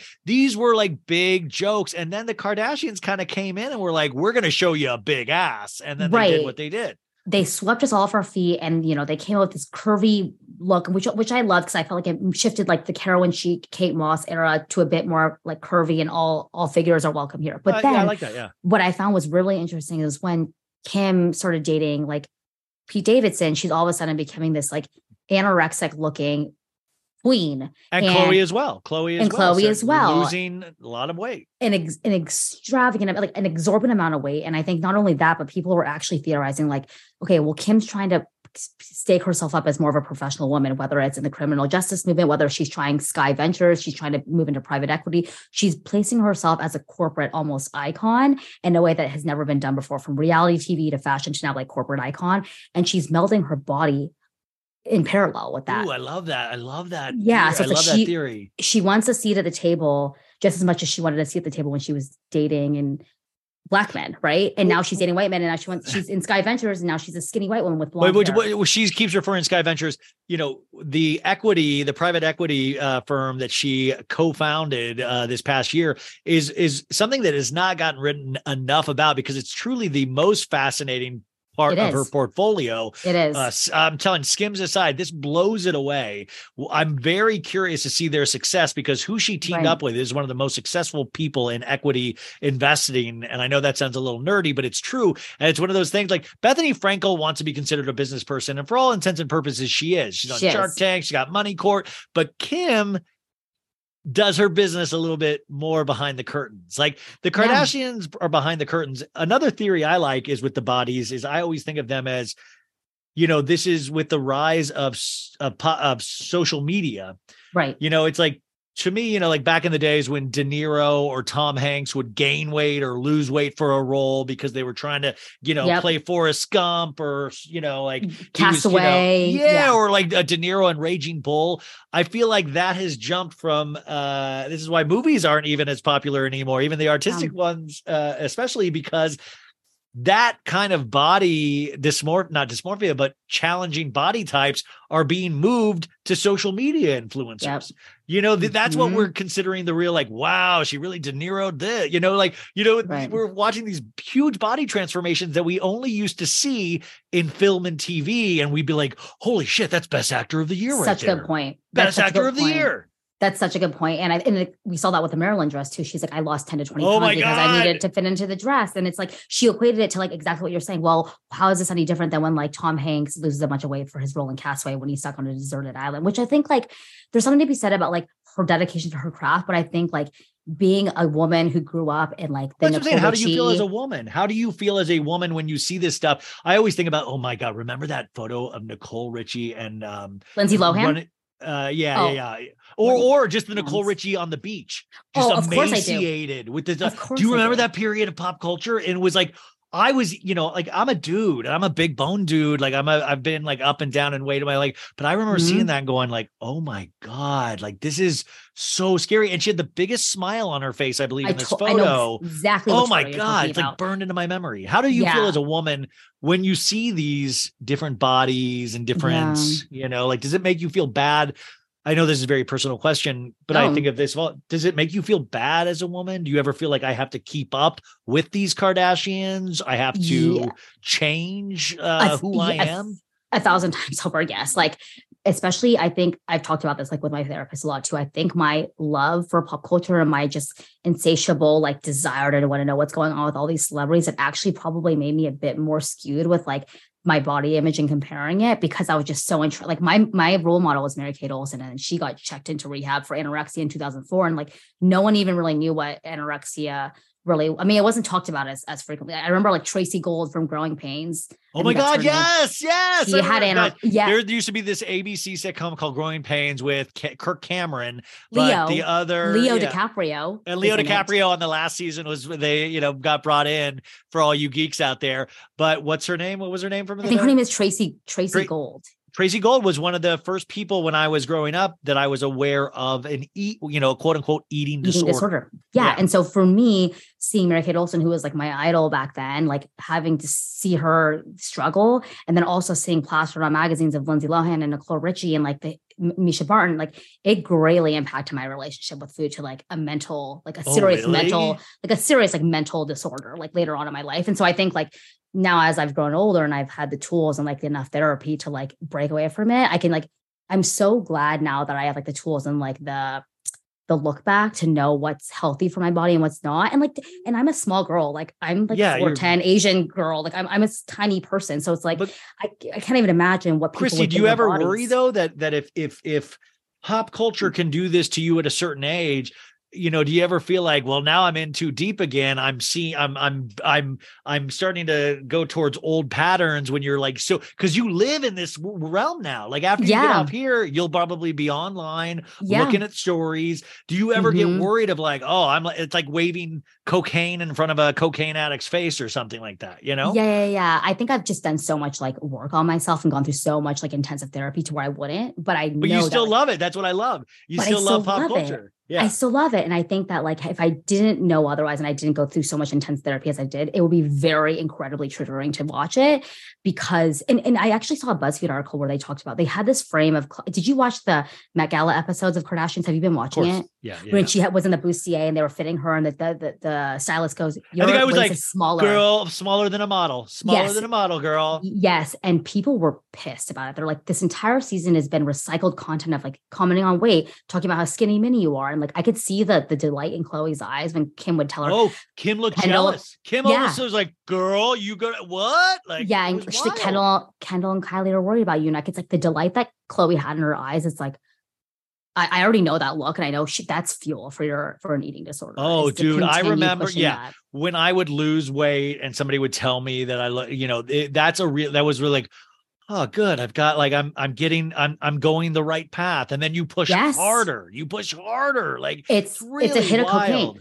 That's why, like, I never comment on anyone's bodies, whether or not I see them fluctuate up or down. I just never comment because you have no idea what someone's going through. But I think to that point, to I just hate that the way that they're there's so much extreme weight loss and they're not commenting on like it just seems like they're doing it all naturally when a Well, lot because of we also know that there's allegations of using the diabetic drug, the Ozempic. Ozempic, Yep. all that stuff. And and what I what scares me, you guys, is I was talking about this with uh Maritza the other day, was uh, you know, I was like, you know, it's like, you know, it's like even my thinking at this age, I'm still like, I wish I could get on Oz. I wish I could afford Ozempic. Oh, I'd yeah, like me lose too. I- pound- I'd like to lose two pounds a week. Like, I mean, I was like, I'd like to take a diabetic drug. Do you know how warped that is when you say it out loud? But your It's- thoughts are saying it, you know. it's my sister's a pharmacist and she goes, I prescribe Ozempic to my heart failure patients. Like it's a very intense drug. Like it's not, Yes. but people are like just normalizing it because all these influencers are getting their hands on it and Kardashian. And this is what I'm saying. It's like we only know about Ozempic because Kim Kardashian is allegedly on it. So it's like this is what I'm talking about. Can we figure out if. Kim's invested in Ozempic at all? Like that's a, to look at their investments is where we should like that's where I always feel like we should head with anything is just look at their investments. Um okay, so he, we're going to start talking about White House White Lotus 2. Um Yes. okay, what is your relationship with like what are you watching right now? Uh of course you did you love White Lotus season 2 and did you love White Lotus season 1? Obs- obsessed. So I I think White Lotus season two far surpassed my expectations. I thought it was far better than White Lotus season one. When I I thought White Lotus season one was fucking incredible. I remember my friend got married at the White uh Four Seasons Maui, which is where they filmed season one, and I was like so entranced by just like everything of the show. Like when I went there, I was just like seeing eh, art imitate life. And then when season two came out, it's just I think it's an incredible show. It kind of reminds me of like cinematic television, like back when there was no streaming services. It's like we have to wait and everyone's talking about it and everyone's in like the Reddit threads and on And- Twitter. And it's exciting, Bill. This is So this is this is my favorite part of pop culture is that we Yes, all like find too. something and it gives you know there's two different kinds like we you know we were in the binging society and netflix by the way uh, i've told you guys this before is like going like okay we're going to stop binging because Yes. it's showing that people will binge and then get rid of us as a service so now they're going back or they're trying to go Yep, back where they'll hit us with like four episodes and then Yep. one one one each week so you'll come Yeah. But there is something great about building excitement week after week. Now, this is a risk, it's a gamble because the shows that it doesn't help, it sucks. But for White Lotus season two, especially, people were like, if you ain't watching this show, what's wrong with you? And I what are you say, doing? It went from each week in terms of ratings, I geek out about ratings. You saw where it started to where it ended. So where two weeks ago it was at a record of 2.8 million, and this is just night of you guys. This isn't like right. repeated viewing, streaming, and all Right. this stuff. Last night's was 4.1. To go from 2.8 to 4.1 It's double. is That's crazy. insane. Yeah. yeah. Plus, people are going to be watching this forever. But you're right. The emotional resonance this season two had that's, and I thought season one was genius. Amazing. Um, I didn't know it so- could be topped, and then it was. yeah. So on your your Instagram today, which I want to give another shout out to, so you guys go follow her. X knows all. It's very simple. But in your story today, um, oh, is this is this EJ Koba? Is this Erica? Or Yeah, Emily, Is this yeah, your friend yeah. Emily? Yeah. Oh, yeah, yeah, I, yeah. Uh, I'll follow her back. Okay. Yeah. Um, oh yeah, she's obsessed. So last, not, I'll say, why are you worried about me, Emily? Uh, White Ha- White Lotus season finale. spoilers ahead. She puts in her story. Now, did Daphne and Ethan smash? Daphne is uh the one that is married to the guy that used the prosthetic dong. what's his character's name? Cameron. Cameron, yeah. So Daphne and and Ethan is the Asian characters that that's with Aubrey Plaza, and they are in close to a sexless marriage. And what we find out two episodes ago that there is a potential that prosthetic dong man and Aubrey that. Plaza potentially hooked up. Yeah. And it eats away at Ethan. You watch this eat Yeah. away at he can't focus on anything. Yeah. And then she he finds out uh Aubrey Plaza tells Ethan, you know, you know what? We just kissed. Nothing else happened. We just kissed Yep. and that's it. And he goes up to uh to Daphne. Cameron. Oh, yeah, Daphne. Yeah, yeah. He goes up to Daphne on the beach and tells her, and she goes, you know, it's okay. You know, she kind of like does her thing, like like like she did with Aubrey Plaza earlier in the season. The same thing. Having her affair with the gym guy. Their kids, by the way, are the obviously the gym trainer's kids. They're blonde hair. yeah If that is a, a uh, maybe just a theory, but they walk into the uh I don't know, not the jungle or like they walk into this wooded area where you Yeah. kind of think, oh my God, are they going to go hook up? Which we never get that answer. But what do you think? Because you asked your followers this question Did Daphne and Ethan smash? Do you Yeah. think they did? Yes, I think they did. And I think what I love about this show, again, I think what, what it goes back to what you were saying about typical event cinematic television is that everything about the show is based on subtleties and room for interpretation to the to the viewer. Nothing is ever truly confirmed. I think it even goes back to the discussion with Daphne and Cameron. Did or did they or did they not hook up? And I think what Daphne was doing was, if you think about it and take a step back, I think what Daphne did to Ethan by kissing Theo James is exactly what he did with Mia when they had that crazy Molly filled night. Like they are completely, if allegedly, if that's all what really happened, they are one for one. There's like they did the exact same thing to one another. But and that's think- how relationships work. It's a point-based system, you Ex- guys. It is ex- one for one. It is, a, and and it, no, you- you're right. Like, and this Yeah. season overall, when I really stop and think about it, it's all about conning someone. yes. And sometimes the con helps the other person. Like the uh uh I, I'm so sorry. I, I'm still that person that doesn't remember their names. Just like Well, the, the, the it's one prostitute that played the, the the one sex worker that that worked at uh that got played the piano. She hooks up with the hotel manager. Yeah. And and actually you know that's a subtle con because she wanted to play the piano but she made but she also made that hotel manager's life because it made her comfortable with her sexuality so it was a beautiful con Oh my god, I totally didn't even think about because someone posted on uh, Twitter about how this entire, to your point, it's all about scheming and conning, and I didn't even think about it from the lens of the piano player gig. yeah But you're so, oh my god, I'm, I'm. And by the way, that's why I'm saying not, not all conning is bad. Sometimes conning can actually give great strength to the person being conned. Um, here's another question you asked: Who in this cast will be a recurring character in season three now that Ta- and you guys know this, Tanya is dead. Doesn't need to just be anyone in this photo, and you'd posted a photo of the two couples. Who do you think will be coming back? Oh my gosh. Ever, a lot of people, I had like a lot of responses to this, and a lot of people were saying Portia or Lucia, which was like kind of random. I actually kind of, people like kind of shit on Portia all the time, but she's like, I love her. I don't know why people Portia's Jennifer her. Coolidge's assistant in this, and she's amazing. She's She's- she's so- amazing. She's so. I mean, by the way, everybody is so perfectly cast. I mean, they're so. Per- I've never seen like this is such a great cast, and they've managed to do it two seasons in a row. Which, by the way, if you're like those aren't good odds to do two good seasons back to back, and to have the resonation that the second season did. I Mhm. think it. I think the recurring. I think none of them. I think it's going to be. And this is what this will be Mm, Jennifer Coolidge's husband. Greg. Con- Greg, because Mhm. Greg will inherit her money Yep, because she's and dead. he'll go and he'll Mhm. go away to a White Lotus to get away from it all with his new money. Everybody's going to be dead. And I will tell you, this is my, and I have the same thought about Yellow Jacket season two with somebody that's died on that. Yeah. I believe Jennifer Coolidge will be on White Lotus again as a dream sequence. That is love just that. something from pop culture you always know.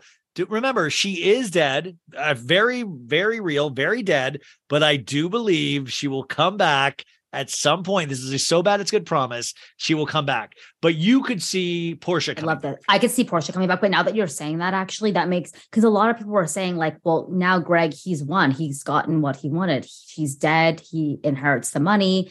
And I think that makes actually all the sense for it to like arc. Because I think what's interesting with like season one and season two, it's well, I guess like she was the only remaining character arc from the first season. So I guess we can keep that going through her spirit, so to speak. Well, and also, makes- but I, I, I mean, I, I don't believe that'll even be a part of her journey because I believe it'll be somebody else's dream. Like, I don't believe it'll be so, like her coming from the afterlife. I believe it'll be a nightmare. But what I'm saying, like, did you did you watch you guys? This I, I got I I get so pissed at talent. This Mike White. What a talent. He's the only writer on this show. Did you stay around after the credits to listen to him talk about it? So I saw like on your story, you're like, you guys need to watch like the last three minutes. I didn't watch it, but I'll, I'll watch it. Oh my what god! went down? Because you know it's so funny how creators talk about things. Because he's like, you know, just like like, oh, did uh did uh the Asian character and what Daphne hook up in the woods? He's like, well, you know, I don't know. Like, you know, it's definitely it could have happened. Like he even was like, well, and because they were asking if like Theo James and Aubrey Plaza Yeah. did they only just kiss? And he goes, Yeah, I think they did only just kiss. He goes, But, and he wasn't trying to be jokey. He goes, But it is a weird Oh time frame. There was 10 minutes. Like, so he's like actually saying this, Yeah. and there's he's not like messing with the audience. He goes, well, I mean, I do think that they actually just kiss, and I'm like, you're the one that created them. You Oh my like- God. like, you created Yes. them. that and that book, and this is what I'm saying. It's like it's everyone's own interpretation of how they're viewing the show because it, it could go either way. which I love. I love. I, I love. things that I used to hate. Like I wanted things that were absolute, things that you couldn't. Like I I I used to hate mysteries, and now I kind of like when things are open to interpretation. Just like your love of your favorite character on Bravo. Um, season three, you guys. He said. He already said, I think season three, White Lotus, like if the you consider the first season sex, the second season about, uh, sorry, first season money, second Yep. season sex, he Mhm. said the third season, I think we're going to explore spirituality and religion and Eastern religions. Oh, he said that in the in the last uh, part Yeah. of the episode. Oh, and he said it very absolutely. He wasn't like he's like that's where I think we're going to go next.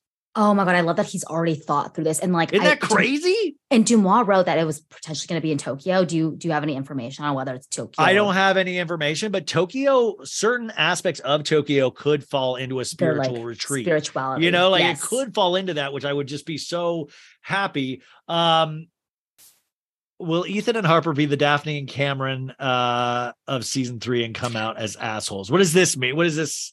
Okay, because I, I think what's interesting with their character is at the very beginning, right? Aubrey Plaza's character was just so set on like, well, we're not like them. We, we've grown into wealth now. We're equally as rich as them, if not richer than them, but we'll never be that couple who lies and cheats with each other. And then all of a sudden, it's like at the very end of the episode, they realize that in order to survive in this world, they need to do exactly what Daphne and Cameron are doing to maintain happiness. It's like they have to be equally as part as much as as as part of the ruse as they are to to live a fulfilling, happy life. Yeah, So you see just- how it changes people. And what I found so fascinating is Ethan and Harper re they they find their flame. This is a, a sexless couple almost. They find their flame by this brush with infidelity. Yes. This brush with, and that's where with that creepy head, you guys, it's in White Lotus. They break it- the head. break it? I was like, Oh. finally, I was like, why is that creepy head always there? We find it breaks it as he's like going down on her and like or whatever he's doing, you know. But I was mm-hmm. like, isn't it, it like? But this is why life is interesting. These things, you know. This is not so far away from fiction. I mean, all of it It's put not. together, but these are real relationships. That's why I think it works. It's grounded in this really firm reality. And that's why I think it works. What do you think about how it shows? I posted a photo of the trio of men, the grandpa, the dad, Yeah. and the son. What do you think it shows about? And I thought it was such a funny, well, funny slash sad moment of all three of them turning their heads at the airport for a hot girl at the very end. What do you Mhm. think it says about toxic masculinity, this show or this season in particular? I think what I kept seeing was um Bert, like the grandpa, telling Albie, like, women aren't all saints, Albie. They're just like us. And I think that's just like, if you think about it, it's kind of well, I guess besides Greg, like Lucia was conning Albie the entire time. So he was like this. And he, by the way, he seemed okay with it. He's like, I got conned. I, you know, Yeah, I got he was- played. right and it's almost like he i actually really he, it really pissed me off when he went up to his dad and was like i need 50,000 euros and it's almost like he just felt so entitled to the money he just actually ended up being kind of a dick like kind it of was douchebag. well, but but isn't that also an interesting thing? Is that remember in the first couple of episodes, he was the one saying, "Don't look at women this way, don't Yeah. do you know," and to see Yeah. by the end that he was very nonchalant about like So we're all bad people, we're all, and I thought that was a very interesting thing because you could legitimately see if they were ever to come back, you know, that he will have changed. This experience will have changed him, and possibly not for the better, because then he will potentially. It didn't. He seemed like he was fine at the airport, but well, maybe he'll hold this against all women at this point. All women will play me. All you know. Right. And people were like, people were saying also, like, it's just a generational thing. Like, once you've experienced a taste of just like betrayal from like a woman, then you'll forever be disenchanted, similar to how his father and his grandfather were. My question to you is like, when Lucia ultimately left him at the very end, Yeah. this the entire time, like she had this look in her eyes, like she really did care about him. And even when he's like, check your bank account, and she like embraced him in this big hug, you could tell You she saw the bit fear. of the guilt. You you saw the guilt. Yeah. You there. were That this is what I geek out about acting. You guys. The, you know the camera picks up thoughts behind our eyes by some weird magic, and you saw this flash of Of, guilt. like, yes. of you know and, and part part of this by the way is what we bring to it as an audience we read into things because we're looking for it because you want to believe you want her that she would Yeah. feel a little guilt you want to believe what Right. ha- what didn't happen that you thought would happen in white lotus season two there were a lot of people. Like honestly, I didn't think that Lucia was going to leave him. That was actually the, a huge shock for me. I know, I, I thought that she I was going to stay with I- him. i really thought that was true yeah Right, the entire season, they she she actually seemed like very enamored with him. But like I think they were they were giving us conflicting clues because at the very beginning when she first met Albie, remember they were in the ocean and Mia was like, "Where's your Vicodin?" Whatever, and he asked her, "Where are you from?" "Oh, I'm from Catania." "Where are you from?" "I'm from Los Angeles." "Oh, I've always wanted to go to Los Angeles." So they were kind of setting up the scene like perhaps Albie's going to be her meal ticket back. To, I mean, to the U.S. for the first time. But it's like she kept giving you like Easter eggs to make you think the complete opposite, and I was just like really let down by that. I think I was just really sad. I was let down by the fact that we didn't get to have a, and this is, you know, probably not the realistic conversation, and especially the way they went, but I wanted to have that conversation with them about him getting conned. I wanted to see that conversation with her of like, you know, I'm sorry, this is just how it goes. Like, you know, like, I, you know, I'm like, I wanted to see that scene. I felt like we were robbed of it. Who did you think was going to get murdered in the end? Oh my God, there were so many there. I thought that the fact that Bert, um, I was thinking about this this morning, just when I was like making my coffee. I'm like, they, yeah. they kind of was like a red herring with Bert in his, yeah. We thought he was going to die in his sleep, I think, or yeah. I was like, he keeps falling. He has all these accidents. Like, are they alluding to? I think they were just trying to throw us off or off. Oh, and also I thought the same thing about the uh, uh I forget to keep it- the Asian character. I thought he might kill his wife. He I might eat I- him alive, and he might Yeah. strangle her or something. I thought that he Ethan started to become very unsettling as the season the episodes went on. Like first you're kind of rooting for him, like, oh, you know, Theo James's character's a fucking dick. He just, you know, mimetic desire or whatever the fuck. Like he has a right to be angry. But then as the season, I mean the episode kept progressing, I'm like, just all of his and like I thought he was such a fabulous actor, the guy who played Ethan, because you everything was just Ugh. not even in it in like vocal expression or like lines, it was in his face. And he was just, it was brewing. You could see it. Um, also the other the couple. Um, uh, it's, I'm so sorry that I keep forgetting the names. Is the uh, prosthetic dong? I'm just going to refer to. Oh, oh, but oh Theo Cameron James. Theo Daphne. James. By the way, Yeah. and this Theo James. I, always I keep saying this on the show. You're such a dork. Never admit it's a prosthetic penis. You don't have to, dude. Let him think you're perfect. Ever like I mean, I was like, and then I was I was comforted by that he admitted he had a prosthetic. I was like, good, good. I hope you. I have love that you call I- I hope that- dong. I hope that your I hope that your dong is so small that you needed a they asked you to Yeah. do as a prosthetic dong. But anyways, you know, his wife Daphne, right? Mhm. This is the point uh, I think from a male perspective that I'm confused on. I saw so many takes today of what a wise woman, what a oh she has this the way she talked you know with the asian man character Mhm. and this of like and and and aubrey plaza's character of like well you just got to accept it. You know what a wise strong woman. She said so Yeah. much with her eyes. Yeah.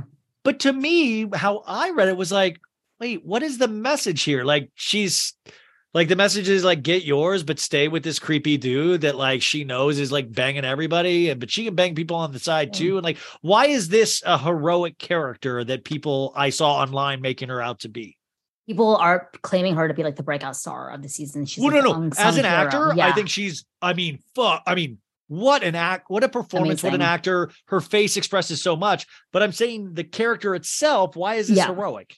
I, I think it's more about her like she I think it was more about when we first saw her on her screen, we're like, this girl is a, a dumb, a dumb bitch. Like she was just, she probably doesn't vote. She doesn't know, she doesn't read the news. She probably doesn't know who the president fucking is. Like she just came across as just very like dumb blonde esque. But I think it's she was a lot smarter than the audience initially. Gave her another con? It's another yeah, con. it's another. It's ex- exactly. It's another con because I think she presented this like false, this veneer of a woman that was not actually who she was, and I think we were all kind of rooting for someone who's never, who's in this like, I guess on if you actually understood what the relationship was, it's like horrible and it's it's manic and it's disgusting, but really like she learns to live with it and she finds fulfillment out of that, and I think that's what people are like giving a nod to is like being heroic. And by the way, I'm not, yeah, I'm not talking about the performance. The performance is genius. Also, Totally. what a great moment from Theo James when he's uh the kids on the you know, his child's on The- phone, the he's flossing his teeth, and then he's like pissed, and then he goes, he puts on the fake veneer smile of like, hey, buddy. And I was like, that's that guy. He lives in this torture. Like, I know that guy. I know that guy. Putting on the fake smile. Yes. That's that guy to a T. And I was like, what a beautiful character moment. I ge- like from an acting perspective, I geeked out on it so hard, you guys. I, I hope you liked it as well. Were you sad that Tanya uh did you think Tanya was gonna die? Were you sad that she died? Would you I think it was so on brand for her character because she's truly just like her whole character is so helpless. Like Yeah. she has everyone doing Yeah. everything for her because she's rich. She has assistants. She has everyone. It's like the Kardashians when they're at the Met. They're like, I'm so relaxed. It's like, yeah, because you have a, literally a sea of 50 people in your hotel room, steaming, ironing, getting your food, everything. So like she's just at her core who she is is so helpless. So it makes sense that she killed everyone on the boat, was able to run into safety, and she couldn't even get on a little dinghy boat to like save herself. It just feels very people were actually like laughing on Reddit because they're like, it's just So- so on brand. Well, Mike White said this in. Well, I'm, I am confused. Uh, I was pointed out that she's wearing those heels Those that are heels. strappy, but when she's found in the first episode, there's no shoes on her. So that feels like a weird moment of how do those shoes leave your Oh. body? I don't think. By the way, I think that's just. I don't think Like there's anything to read in there. I think it's just a lapse, but it is Yeah. weird.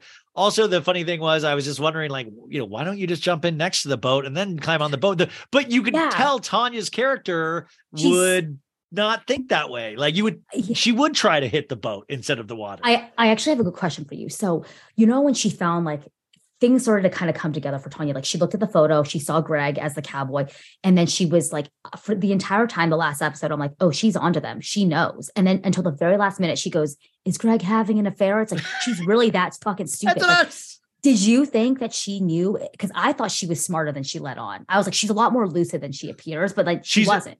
Well, you know what? I- What I loved and what Mike White said in this, I really want you to watch that interview at the end. It's Yeah, like I a want quick to. five five. sec- But what what I loved was that he said, you know, this was her op like uh, her life was uh, like this operatic ending, and she was so helpless. She needed assistance. She needed all of these things, Mm. but in the end, she stuck up for herself. She fought Yeah. her way out. She won almost, but in typical Tanya fashion, Yeah. she did like she like trips, you know, or she dings her head and she fought, you know, like like Yeah. that's so interesting of somebody that like so in a way he said what a beautiful ending of like she got she fought her way out. But I don't Oh, I think love like that. but I but I did like I just love it and I love the actor portraying Quentin of just like are you like blood's falling out of his mouth and he's like are you kidding? Like that's what you want to know? Like is she is she is she having an affair? You know, and I'm like, what is going on? Like, and I thought it was so beautiful, and it just it was so true to the character. so and I true to the character.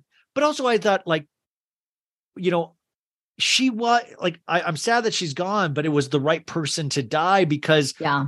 if she went into a season three of White Lotus, I think it would start to get a little hokey, a little like, you know, Been there, like a done little, that. Yeah. well, like what crazy thing's gonna happen to her this time? When it's like, I almost Yeah. feel like it can rel- relieve the burden of her story, not burden, it was a great story, but we can Yeah. explore other avenues and we can explore other things instead of how this time does she fall into the mix. Like I what I trust Mike White with now more than ever, the creator, you guys, is he knows people, it feels like.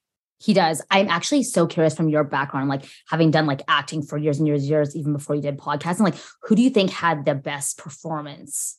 Like, who do you think That's, was a, the that's a hard one. You know, the Golden Globe nominations got announced today, you guys, and the uh I will say this is like White Lotus is going to either clean up or they're going to split the votes so heavily because everybody's going to be nominated from this show that each person's going to get a little slice and it's going to go to a different show entirely Mm-hmm. um in terms of the acting categories because there is not one woman on this show that was bad.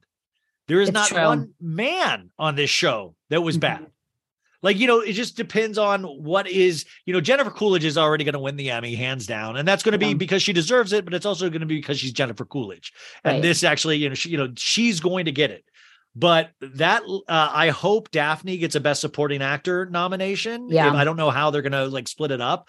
Uh Aubrey Plaza, by the way, I'm I you like I've been hot or cold on Aubrey Plaza. Like this Me too. reignite- This like really, I was like, damn, she's really getting. You know who I want to see her play is Joan Didion. Oh, that would be good. If they ever, when as she gets older, I think she could knock out a Joan Didion portrayal of like the Year of Magical Thinking, which is one of my favorite books. Uh, she could knock that out of the park. I'm like, it's fun to watch actors get older and get better, you know. and I feel like that's what with her. Who do you think? Who do you think's going to get? Oh my gosh. something? I I think to your point, like I can't even name a bad actor. Yes, uh, I wish on the I show. wish I could name somebody bad. I wish. Who I do you could. think? I guess okay. Turning it around, who do you think had the weakest? I mean, I don't think anyone was bad, but who do you think like you're in an ensemble cast like incredible actors who are like performing at their A game? Who do you think was the weakest? First off, I would go in so nervous to season two after season one, and they ended up overperforming. The weakest, but but by the way, it was just in the in the the writing and by design. I believe was the hotel manager. I believe she, you know, was very in the. There was a little bit too heavy-handedness of the flirting with the female. Yeah. Um, you know, like Rocco, you go to the beach. You know, but Yeah. then she had some of the most beautiful moments in the final couple of episodes that I was like, oh, she's amazing. Like Yeah. she was, you know, but also she has the unfair comparison of comparing to Mur- uh but Bartlett Murray, uh, the guy who played the hotel manager last season. Oh, oh, oh. Armand, Armand, Armand, yeah, yeah, yeah, yeah. You know, has the unfair comparison of that. So that's really, but she then ended up like having great moments herself.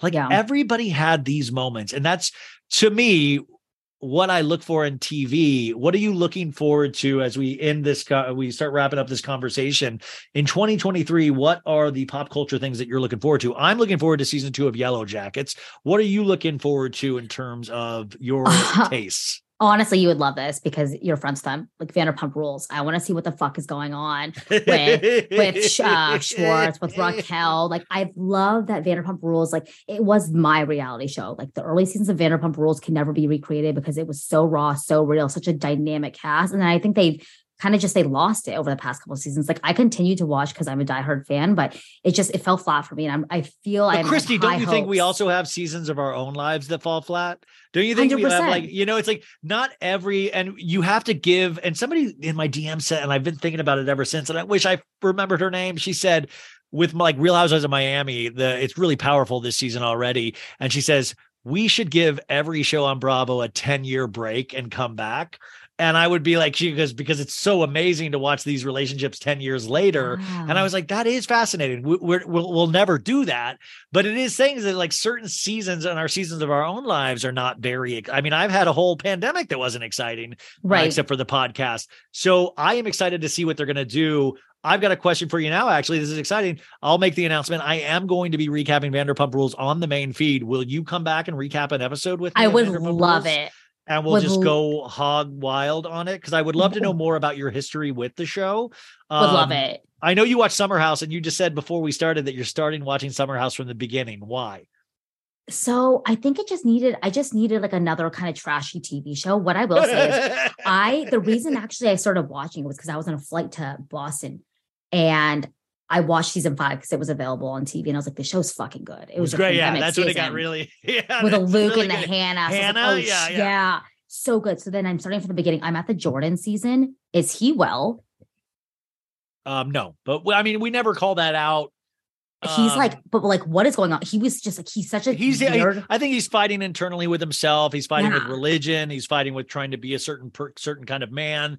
And I'm Yeah. just this is all a, like this is all just my own personal opinion. But Yeah. you see somebody at war with themselves, and also if he can perfect his body and his face, everything else will fall into place. Hundred percent. You know? Yeah, so Um, I'm I'm kind of in the throes of that right now. But yeah, Vanderpump Rules. Do you have any tea now that you're friends like because you're friends with them? So do you have like I mean you don't have to say it. Yeah, like, no, I now, do. I do. Schwartz Schwartz dies this season.